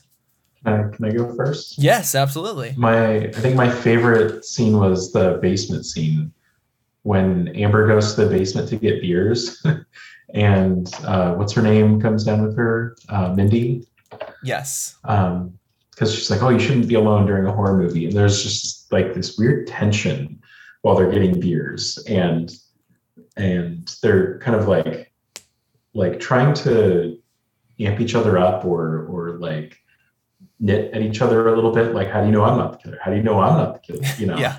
So I kind of liked that back and forth, and just a sort of homage to the first movie that that had as well. Um, They- They even say like lines from the the first Yeah. movie. yeah, and That there, there was was like very- a in the background. There's like a little hidden, um, like ghost face looking outfit, like hanging on on a coat rack in the background. Um, yeah there was like a black kind of capey kind of thing in the in the background for sure that scene was very interesting to me because that was another scene where i thought there was some like weird sexual tension going on uh, Yeah. between the characters that i was like are you just gonna start making out now because what's yeah Well, and Uh, th- there there could be potential for that because a little bit earlier we find out that that Mindy is uh is lesbian. So like there could be potential for that. Um so yeah. But I would have appreciated that scene more if they had done the same garage. Uh, because that they, they they did say basement in that one, and in the original Scream, it is a garage. Uh, but I feel like that that could have been hit home a little bit harder if they had done the same like setup of the the mm-hmm. garage. yeah. I think that was before the reveal, though, if I mm-hmm. remember right. So It was, and I so Yeah. I'm sure that they totally changed for that reason to try and keep the reveal of the setting. Probably, I yeah. when they redid the house, they just made that into a basement and covered over that garage door, never to be lifted to kill someone. But I Yeah. I Couldn't I get the did- blood stains out. I think I was already starting to notice the house setup at that point. Like it wasn't obvious quite, like the reveal wasn't there, but uh, like it was one of those things where I was like, I'd, I've this I've seen this living room before, and so I think it was. Uh, it was, and once I realized it was the house, it kind of then made me more sad that it wasn't the actual garage. hmm Uh, one of my favorite scenes, like, well, I was going to say Brandon's pick, but then uh, another thing kind of came to mind regarding Mindy was the constant back and forth cutting between uh, what's happening to her uncle's reenactment in the movie Stab with what she's therefore going to experience. There's like three different layers of textual reference going on right there. That's Mhm. and it, it it could have been poorly executed in so many ways, but I thought there was like just the right amount of like layering, like and, and just the right pacing. It didn't overstay its welcome. Uh, but I liked that because it plays in the requel thing where it's only referencing the first movie and then the stab movies that the first movie is connected to. It, it doesn't try to like sneak in two, three, and four all in the mix. It's trying to just stay to, I guess, it's starting to stick to basics. And then kind of a throwaway reference that I liked was like it it wasn't really referenced to like the other Scream movies, but like I thought it was funny when they showed Ghostface with a flamethrower and he's got like but beefed up arms And like, a chrome mask. yeah yeah it was like I'm like thinking this is like an amalgamation of a a bunch of things and I kind of like that. And it was so briefly shown but I'm like okay that's a nice little sum of every like superhero horror. It even reminded me of Once Upon a Time in Hollywood where Leo has a flamethrower in one of those scenes. I like it just references a lot and I'm like okay yeah that's kind of amalgamation of what movies we kind of make as a whole. Yeah. and I thought that was kind of tongue in cheek I like that. Rach, you got one? They used the song. I mean, it was just when they stabbed that dickhead ex boyfriend in the back of the bar, but That was gonna be one of mine. they used the song. Yeah, so uh, red right hand, and actually, I like the way that they presented it, where it's in, it's on his like car stereo, and so we don't even get like a full, you know, needle drop uh, moment. Um, but yeah, so that was especially Easter eggy because it was very subtle. Uh, so that, that was gonna be one of mine. Um, so I'll transition into um, the other thing that I liked that was winky to the audience. I really enjoyed the fact that really the only original bits of the score they utilized were uh, the moment where it's revealed that Dewey is uh, reluctantly going to help out Sam and Tara, and they go uh, back to the Dewey's theme from the original score. That kind of like it's really interesting music. It's like boom, boom, boom, boom, boom. Um, and Kind there's something Western cowboy thing. Uh, no, you should check it. You should check it out when we get done with this. It's actually like a really pretty uh, piece of music, but it's Hmm. it kind of always. I don't know. There's something. It's in every movie that he's in. Um, every Scream film that he's in, Cool. and there's something about it that I think almost just kind of. He's the most pure character. Uh, I think because he's he's very very innocent, and he uh, you know, arguably has some of the most horrible things happen to him. Uh, definitely in this one, he he, he is, um, and he's just like an inherently good guy, or he's at least trying to be. Uh, but I liked that uh, callback. And then in terms of a meta thing, the whole sequence up to the point of Wes getting killed is fucking perfection. That like five minute long scene where it's all just red herrings of the killer's gonna come out. The the classic like, oh, I'm gonna open up the uh, the refrigerator door. I'm gonna close it. Oh, there's nothing there. I'm gonna get out of the shower. Oh, did I hear something? Wait, I'm nude. No one's there. And I, I love that like I mean it's it's essentially trolling the audience a bit. But I love that uh the tension of that because the whole time I'm like gripping my seat like, oh god, here comes, here comes. And nope, nope. Okay, the next one, definitely. The next one. And nope. Um, yeah, just masterfully done. And then by the time that he actually is killed, woo, might be. Uh, I have to go David Arquette for best kill, but the the knife through the cheek. Great bit of practical effect, by the way. Um, but holy shit, that was gnarly. I was Um, going to mention that earlier when you were talking about David Arquette. Well, that's gonna be my next question. What's your favorite kill? And that was yeah, Wes. Knife, knife through the so- cheek. Okay. Yeah, knife through the cheek. It was so so gnarly.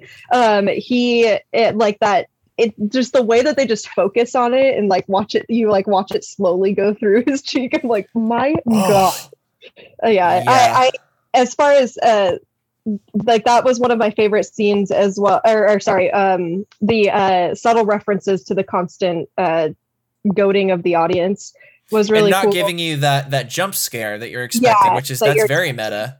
um i also really enjoy every time ghostface gets beat up I, I, I, I appreciate that so much. Every time they have that in any of the classic. Movies, if Ghostface is just getting the shit kicked out of him, like the hospital scene, he gets fucking railed. or I guess Yep. she. It would have been Amber in that scene, Yeah. but um, yeah, I uh, I enjoy that immensely. Any any other uh, best kills? Mine's du- I- double blade to Dewey. I like it's Oh, it, it yeah. tore my heart out, and it was fucking brutal. Yeah, and the double for- blade, we haven't seen that. That's so badass. I was gonna say that I don't, I don't recall there being a double blade kind of thing because I'm the worst when it comes to like favorite kills because but then I remembered like for me I like it when they play against your expectation like for instance double, double blade is one example but in like Scream Four where you see someone get killed through the mailbox like the mail slit when they think they're safe against the door Oh right, yes, yes, Yeah. yes, yes. and I I always think that's clever when they it's not necessarily Did you say the mail duck- slit? the mail slit yeah or like the the, The mail, the mail. Wait, mail- what? Wait, what? well yeah it's like it The mail like, slot? slot. Yeah, but like um, it's. I always think it's funny when Those are like, two different they- things, brother. You're, you're stabbing the mail slit. That's a whole nother movie. Well, back to topic. Well, uh, when I always think it's funny or like kind of kind of clever when they use something that hasn't been used in a kill before. In this case, I've never seen someone use the mail slot to um, uh, basically like kill someone with. Right. Uh, but in this case, though, in, in the universe of Scream, like you usually just see one knife. So it's kind of cool to see two knives because, like, I mean, you could overanalyze the the meaning of the symbolism of the two knives, which means there are two killers. So each knife represents one. You could overanalyze that to death, but like, I mean, That was a good comic book guy. Uh, yes, uh, thank you. that was Uh, good. You have to Yes. touch your glasses more. yes um yes whenever i feel like I, ever since i got these glasses uh i always like to ironically like whenever i over talk about movies or say something that's pretty uh nerdy or or like stereotypically hipster highbrow i feel like i gotta do this It's it's, Um, the, it's the well actually of it all. Yeah. The well, actually, um, yes, uh, in tune to every time I like adjust my glasses nowadays. I got like I get I always feel like it's become like a weird uh, mannerism now. I do it ironically, just so y'all know. Dude, Uh, you're skirt you're skirting around favorite kill. You're Uh, talking in about terms of favorite slits. Let's go. What's your favorite kill? I would say like I'm I'm definitely with you on the te- the cheek thing. That was because for me, what always makes me react to a certain kill is when you see the actual like the exit wound of the knife. Ugh. that yeah and also good sound design like that's always a good like factor for me like is like when you actually can see that okay this actually went through a person because a lot of times the kills are shown off screen or they use like it's yeah Yeah, no, that, Jimmy is that not scene a- made me squirm. Jimmy's not a body horror person either, so I- I'm sure I- that made you uh, squeamish. i'm getting better i'm getting better actually like for the longest time my biggest Oh. like mountain was uh hellraiser and uh like uh event horizon but once i kind of chipped those two out of the way i'm like oh i've seen the worst there's nothing worse than that then what you're saying is we should watch uh, the entire David Cronenberg uh, filmography. I, oh, I'm, I'm already, I'm actually, actually on that right now. Actually, I would um, like to watch more of the Hellraisers, yes, but we're getting off topic. I digress. yes, no, I'm actually on Cronenberg right now, so I'm Okay. chipping away at that. so knife through cheek. Anybody else? I have a favorite. Uh, I really appreciated Amber's death um, because it was satisfying, but also it was kind of twofold. Sorry, like uh, f- death by fire or post fire. Well, it was it was the death by fire because um, like Sweet. a couple minutes earlier in the fight, they hit her over the head with this big jug, and I hear somebody say like. The fuck is that hand sanitizer? Because it's this huge jug of hand sanitizer, and it's kind of like a funny, like, who has a big jug of that in their house? And the answer is, well, all of us do now. Everybody. Yeah everybody does now but it's usually not in a big ceramic jug but then like she keeps fighting and she just weirdly goopy for a while and then she hits the gas fire so it Goes up like a fucking candle. yeah so that bit where it's like an element is introduced you kind of forget about it for a while and then there are consequences to it i appreciate that whenever it shows up it was Chekhov's hand sanitizer. yeah Yeah, check out hand sanitizer. yeah that was probably the most 2020 reference it made. yeah Was the because so many movies are afraid to acknowledge things like masks and hand sanitizer. So it's funny when they utilize that in a clever way. yeah. Or I've noticed that current current media is acknowledging it, but then then they'll they'll like weirdly explain like, oh, but no one's gonna wear a mask because of blah blah blah blah blah. Or like Mhm. it's it's a little strange. I've been noticing that with some kind of more contemporary um, television, where it's taking place in the world of you know 2021. 2022 but then they're kind of trying to explain their way out of like why no one's wearing a mask why no one's having you know existential crises all the time Interesting. I don't think I've watched anything yet that wasn't either like fully one way or the other. the latest season of, we're, not- we're getting off topic but the latest season of you takes place during covid and they do a they do a decent job at addressing it and kind of it's believable i suppose that it could have been like that period there uh Jeez, everything's blending Like, together. I don't. Things I don't have kind of lifted a little bit, and we Well, weren't in. okay, so remember last year when like if you were vaccinated, you could like right, you didn't have not to wear wear. a mask for a while. I think like they kind of explained in a way that it was taking place like during that period. Um, they definitely make some really uh, spicy commentary on anti-vaxxers that I was like, "Ooh, give me more, daddy." but, um, but it is it's a little strange because like you're telling me that like every single person in a public place, like nobody's wearing a goddamn mask. It's so, so anyways, that's a whole nother thing. But I liked that that uh, reference too, Rachel. All right, got Brandon. a nomination. Uh, I really liked when Sam killed Richie. It was it's very much a like, okay, you got him. Good, good. Okay. Uh, are you done? Are you are you done? Oh, you're not done. You're super not done. You're working some stuff Okay. out. Gotcha. All right. yeah. Well, this is technically abuse of a corpse at this point, but I guess just get it out. It's you're stabbing you're stabbing a dead corpse. Like hey, a dead Richie horse. can take some fucking punishment though. My God, Oh, it oh, takes and a then- ridiculously long time to kill him. Don't Yeah. forget the need to like then shoot him like three or four times. Or was that Amber? I don't, No, no, both. yeah, he no. It back. was it was Richie. It was Richie. Okay. I liked too that they never really showed Amber being put out. And so I just assumed that whole time that her body was like smoldering in the kitchen and like the house was going to go up. Um, it did not. I also love that they do the whole like, oh, like you got to shoot him in the head because they're gonna come back again, kind of thing. And then Yeah. Amber, the one that's theoretically like burnt to a crisp over the stove, is the one that ends up coming back. Well, did you also notice that the actress who played Amber that happened to her in another movie? Once who here seen Once Upon a Time in Hollywood? Oh right, yes, yeah, Yeah. I have. I won't. s- Okay, I won't say anymore. Uh, I thought you just cut yourself off with your I- own mute. I didn't. I, I didn't want to accidentally like give a spoiler, so I'm kind of cutting. that was good. That was really funny. That Great use of Zoom. I'm just gonna stop myself right now and cut myself off with my mute button. Yeah, because I Oh, just assumed that was in this movie. You Didn't want to give a. But yeah, just watch the movie and you'll see what I mean. Yeah, It's you didn't give away t- too much, but Yeah. great film though. Everybody should check it out. Um, so I want to transition this into wrapping up with ranking the Scream films. Um, again, it sounds like we're all kind of not really sure where this is going to go. There, there, there's definitely room for another one. They they leave it. I don't want to say open ended, but they there's there's telling you, pavement there's pavement the on the road. telling you, Sam's gonna be the killer.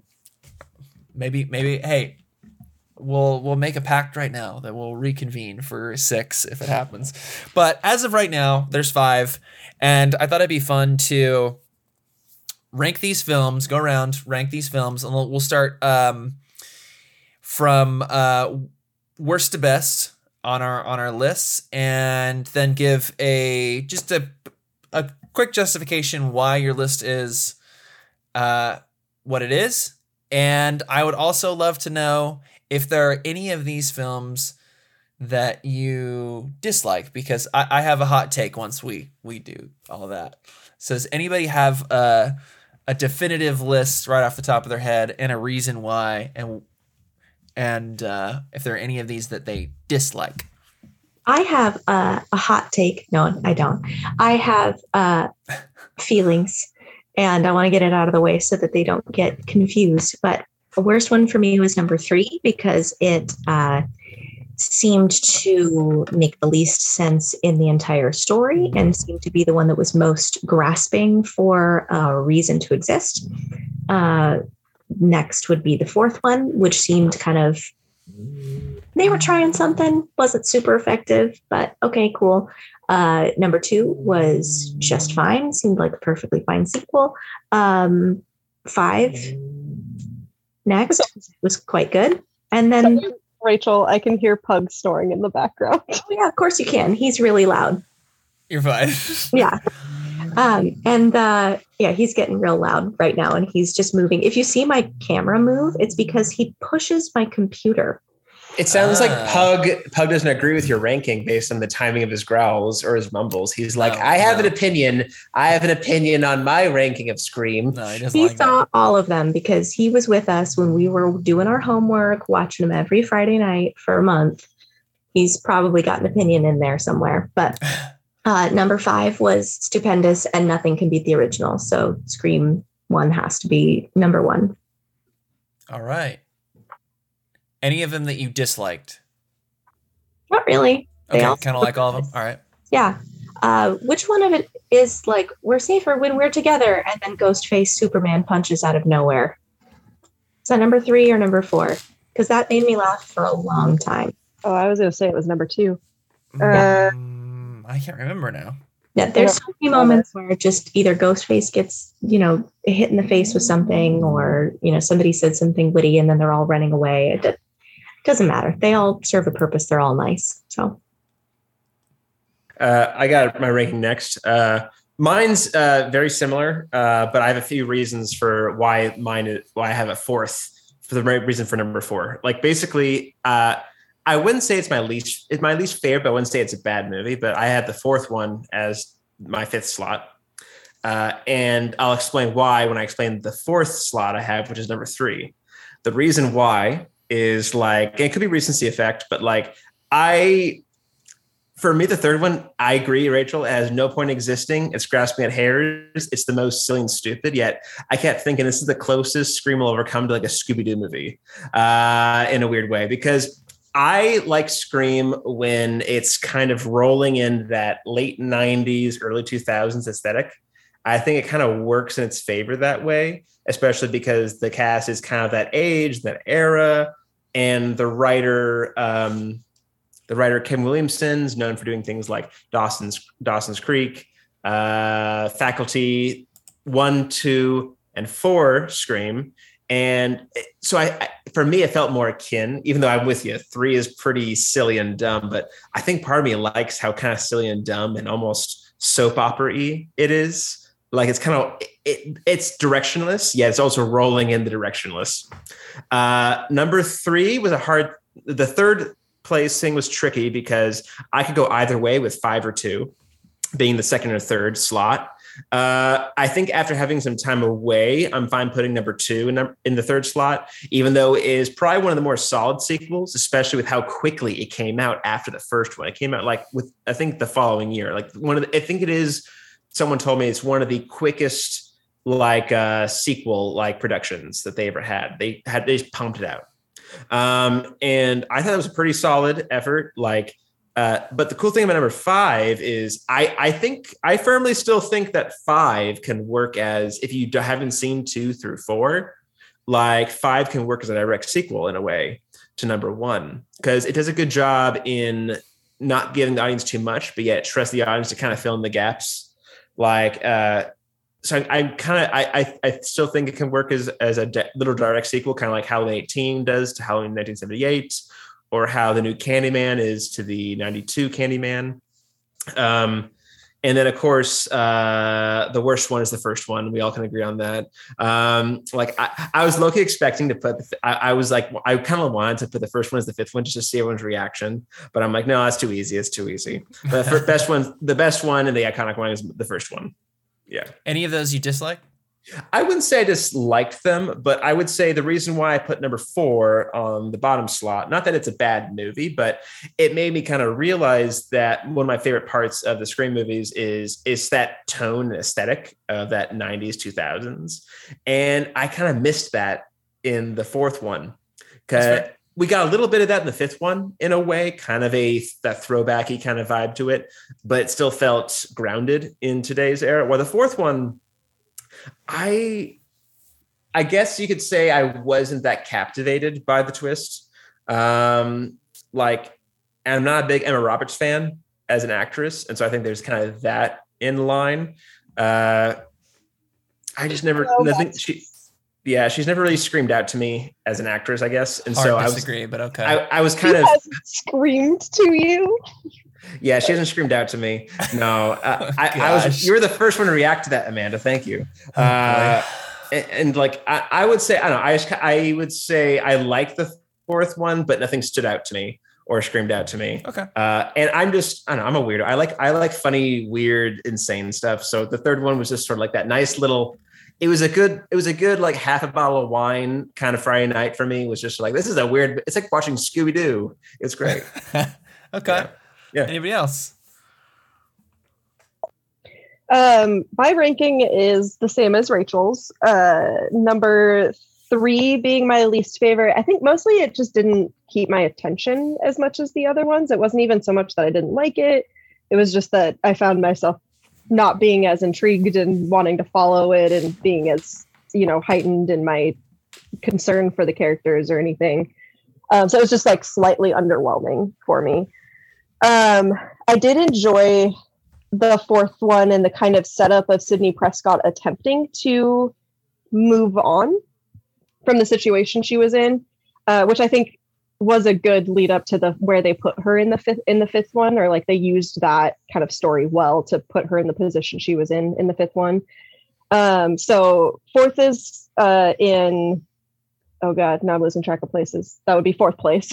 Um and then uh and then two five one um i well and and i am also kind of on the fence with jimmy where two and five could probably split back and forth, but I I liked I just enjoyed five so much. I and and I probably laughed through it more than I was scared, which sounds not like the proper thing to do in a horror movie. Um, but it was just it was just so enjoyable for me. So I do think that it's got to take the second slot. It had a lot of comedic moments, so I don't think that's super weird. Yeah, yeah, and, and and yeah. Even though I personally preferred two, I think five was just strong.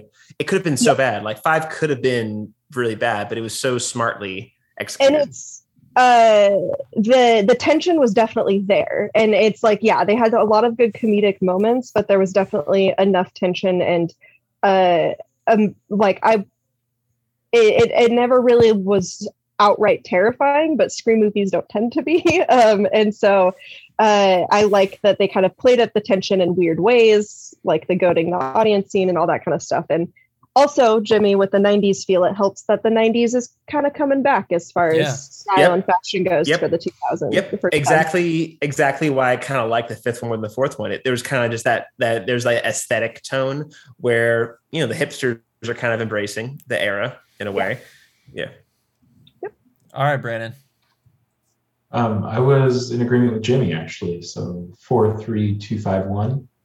Um, I ranked four the lowest just because I felt like by that point the the motives for the killers kept getting felt kind of redundant, and at least three felt like slightly different motive for the killer and was a little bit more memorable for that reason.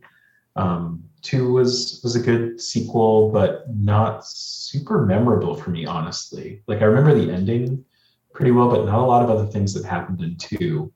Um, but five was five was wonderful just because there were a lot of good character send-offs, a lot of new good new characters, um, kind of set a new tone for the franchise, I think. Um, and then one is just classic. You can't you can't do better than that, I don't think. Um, I I I'll ask you this, and I I forgot to ask uh, Amanda. Are there any that you dislike? Not really.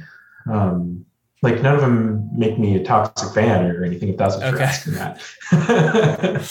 um, yeah, maybe maybe two was the least memorable of the movies. I'd say, um, but it was still a decent movie in and of itself. I'd okay. Say. Murphy, any you dislike? Uh, no, not necessarily. Even though I rank three last, uh, I didn't walk away from the movie being like, "Oh, this is crap" or anything like that. Um, so I, I, yeah, I couldn't say that I actively disliked it. Like I'd, I'd be willing to watch it again. Well, I am Team Rachel and Murphy because I am also three, four, two, five, one. Um, my thought on that is um, I think that three is the weakest of the series, just in terms of writing, uh, acting, and and plot. Um, I that does not inhibit my enjoyment of that film. I just think it doesn't hold up as well uh, either because I watched all these movies um, back to back not all that long ago, and I think every single one of them holds up other than that one in my opinion. And you know there's still there's some things that are like that's eh, a little dated in, in all of them.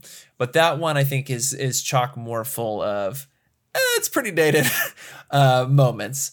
But I, I i think that they were trying to do interesting things you know having uh just the single killer. Like that was pretty innovative at the time. They hadn't done that. Um having the killer have a relation to the main character that was interesting convoluted, but at least they're trying something different. But I think the if we're going from the meta aspect, the fact that it takes place on the film set of Stab, that's pretty gosh dang meta. Um, so I, I definitely enjoy that film. Uh, four I thought wasn't perfect, but I think it had. I didn't see the twist coming. I thought there were some interesting things. I liked that they went back to Woodsboro. Um, two and five are tough for me. Uh, I agree with everyone that said that you know really could you know go either way. Nostalgically, I would say two is right underneath number one. But I think if I'm ranking these in terms of like, you know, the merits of just the film itself, I I think five edges it a little bit with it's just a little bit better executed film.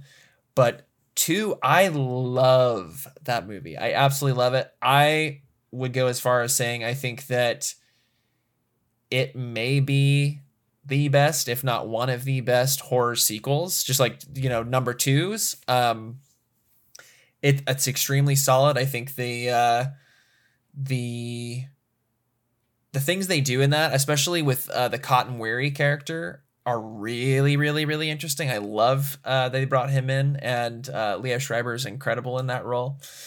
But um, so I love two, but I think five edges it uh, for me. And yeah, I agree with everybody. One is, I think, on the short list of greatest horror films of all time. Um, uh, I mean, to be perfectly honest, I think it's like slasher films. It's maybe second to Halloween for me um, in terms of like the goat goat status. But here's my hot take on all this.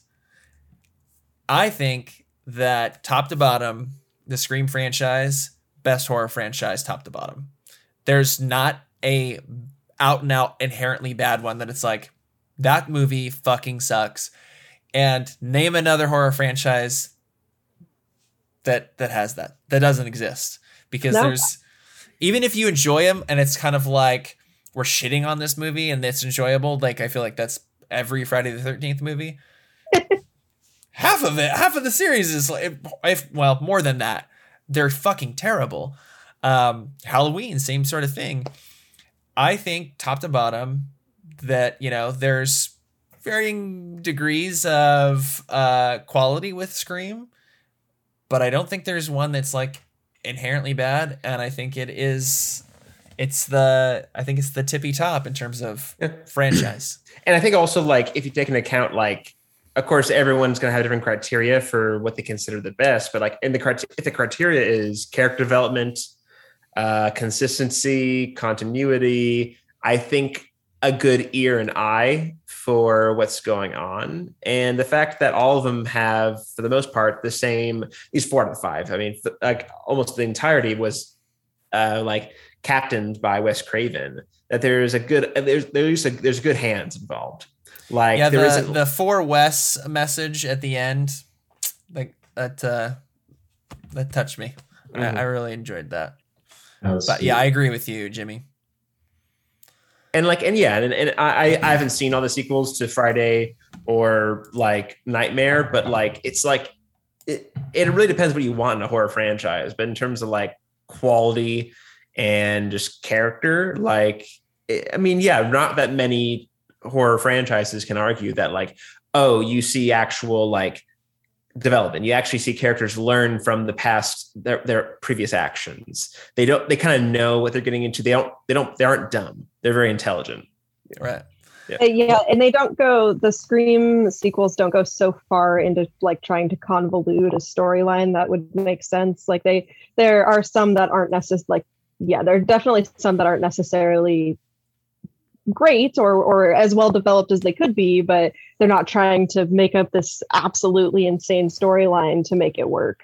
Well, and even when they kind of do that, which I would argue is three or four, I think that's why those are, if we're ranking them, the, you know, they were on all of our, you know, bottom ends. Um, and uh, I, I think maybe that's be- the that exact reason where they didn't go as far into like just ridiculously, you know, chock with plot holes, convoluted, uh, like other franchises, but they're the biggest stretches where you're like, okay, long lost brother becomes a horror film director. Okay, uh, you know, Uh. like w- we can we can accept it though. It's not like, are you?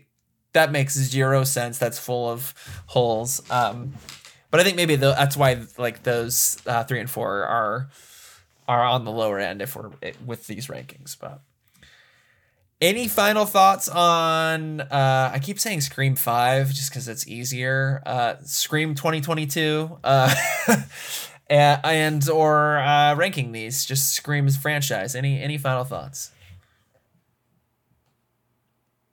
Well, I mean, there's actually. Have any of you seen that cool podcast, uh, like Hello Sydney? Like it, it's based like it's like it's a collaboration between the Final Girls podcast and the Masters of or the um, uh, History of Horror podcast. And they, I, I listened to their Scream 2022 review prior to this, but they do kind of a whole span of the franchise. Uh, it's a, it's a pretty cool podcast. Like after listening to the fifth one, I might tune into the other ones. Uh, that's just kind of one little shot I want to do. But like it's, I, I, I don't know. It made me kind of curious for more. Like, it made me want to dip into Wes Craven as a filmmaker as well. Like, kind of work on his filmography outside of his horror stuff, even though that's a big chunk of it. Mhm. Uh, overall, like, uh, yeah, no, it, it, they're fun time capsules. Like even the ones that aren't necessarily seeped in the 90s and 2000s, like they're kind of a fun little time capsule of an era and like a period in our culture and also in horror movie culture. yeah, they were like that first one we talked about it when we reviewed it. So influential. I, I think it definitely like was a paradigm shift in in what you could do in a horror film. Yeah, and it's grown on me more because I I'll admit before the podcast that we did, I was kind of reluctant to rewatch the movies because I saw it in a weird format. I saw it like on cable when I was probably way too young to see the first one. And I saw Oh, cable, so it was pieces. definitely probably edited for Yeah. for television. Yeah. Ugh, and, no. and and for the longest time, like maybe at least for most, I think in, until like maybe college, I had this trepidation toward anything that was like 80s or 90s, just because aesthetically, my weird like at the time, my weird like Sheldon Cooper literal brain was like, I don't like this aesthetic. What is this? This isn't. I was very reluctant to watch a lot of those movies, and now I kind of got that of like, oh no, I like these now.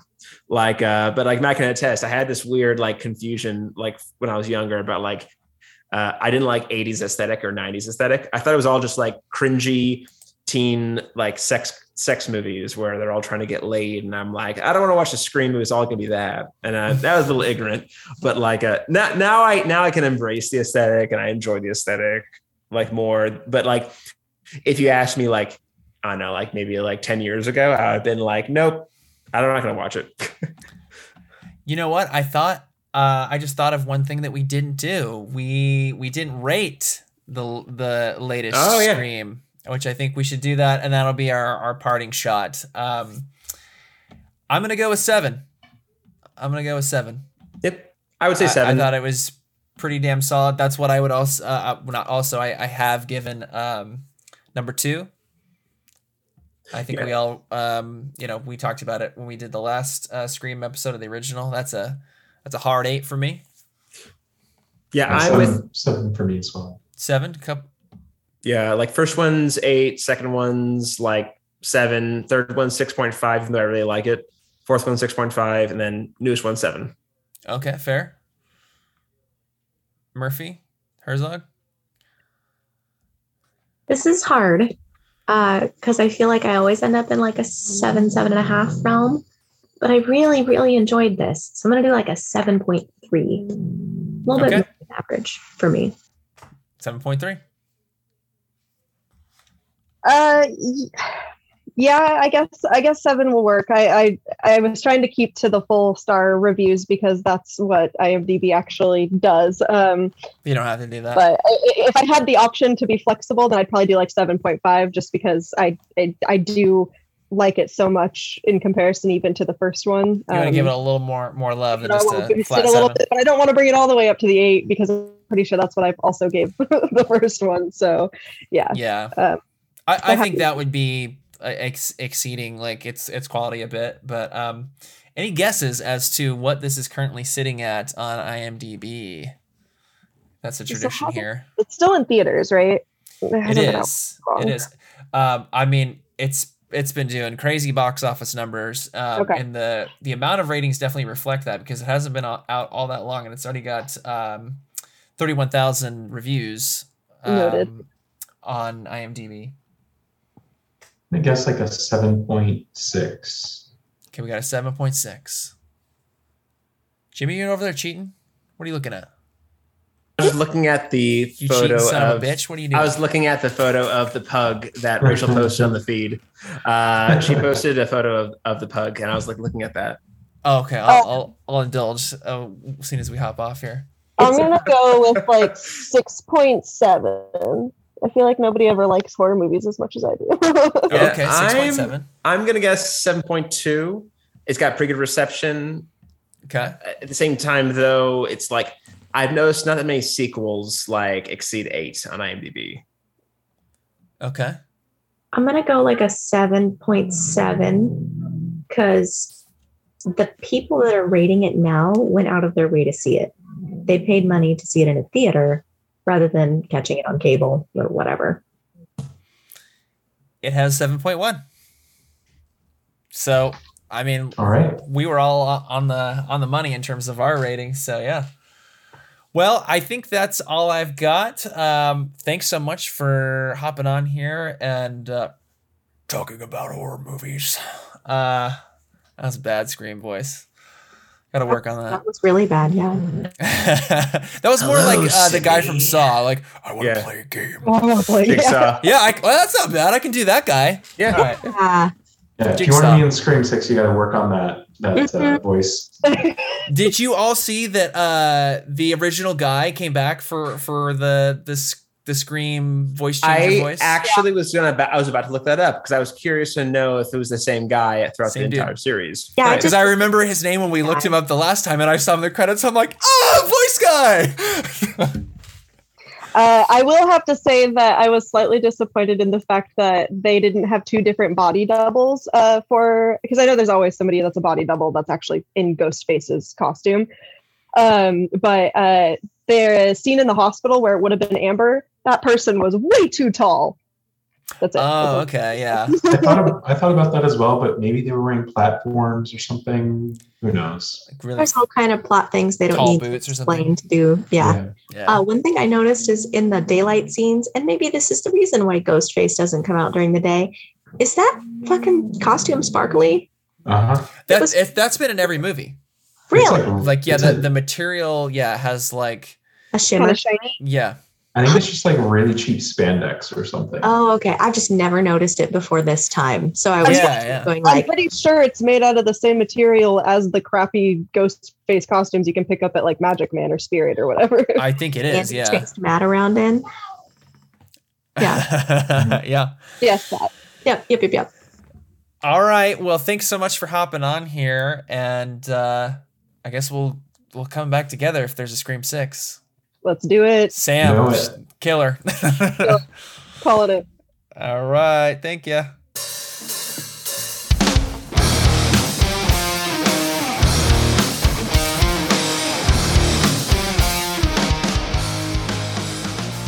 Okay, my spooky little nerds, that is all I have for you today. Thanks so much for checking out the episode, and thanks to my guests, Jimmy Leavens, Brandon Kester, Rachael Herzog, and Amanda Murphy for joining me and discussing Scream 2022, aka Scream 5. If you're digging what I'm doing here on Nerds with Opinions, make sure you're following me on social media at nerds underscore opinions on both Twitter and Instagram, and Nerds with Opinions on Facebook. If you're on Spotify, make sure you're following Nerds with Opinions and share this episode out if you feel so inclined. If you're on Apple Podcasts, rate and review this episode. It really helps me out. And also be following the podcast on Apple Podcasts, or if you're a Stitcher person or whatever you're into, you know, just just follow, baby. Just follow be on the lookout for more content coming from me soon. Trying to get back more into the swing of doing the podcast. Got a lot of episodes lined up and in the pipeline. Those will be dropping here soon. Going to be doing a lot more recording. And 2022 is going to be a little more active for the Nerds of the Opinions podcast. Thanks again for checking it out. As always, I am your host, Matt Holben, and you've been listening to Nerds with Opinions.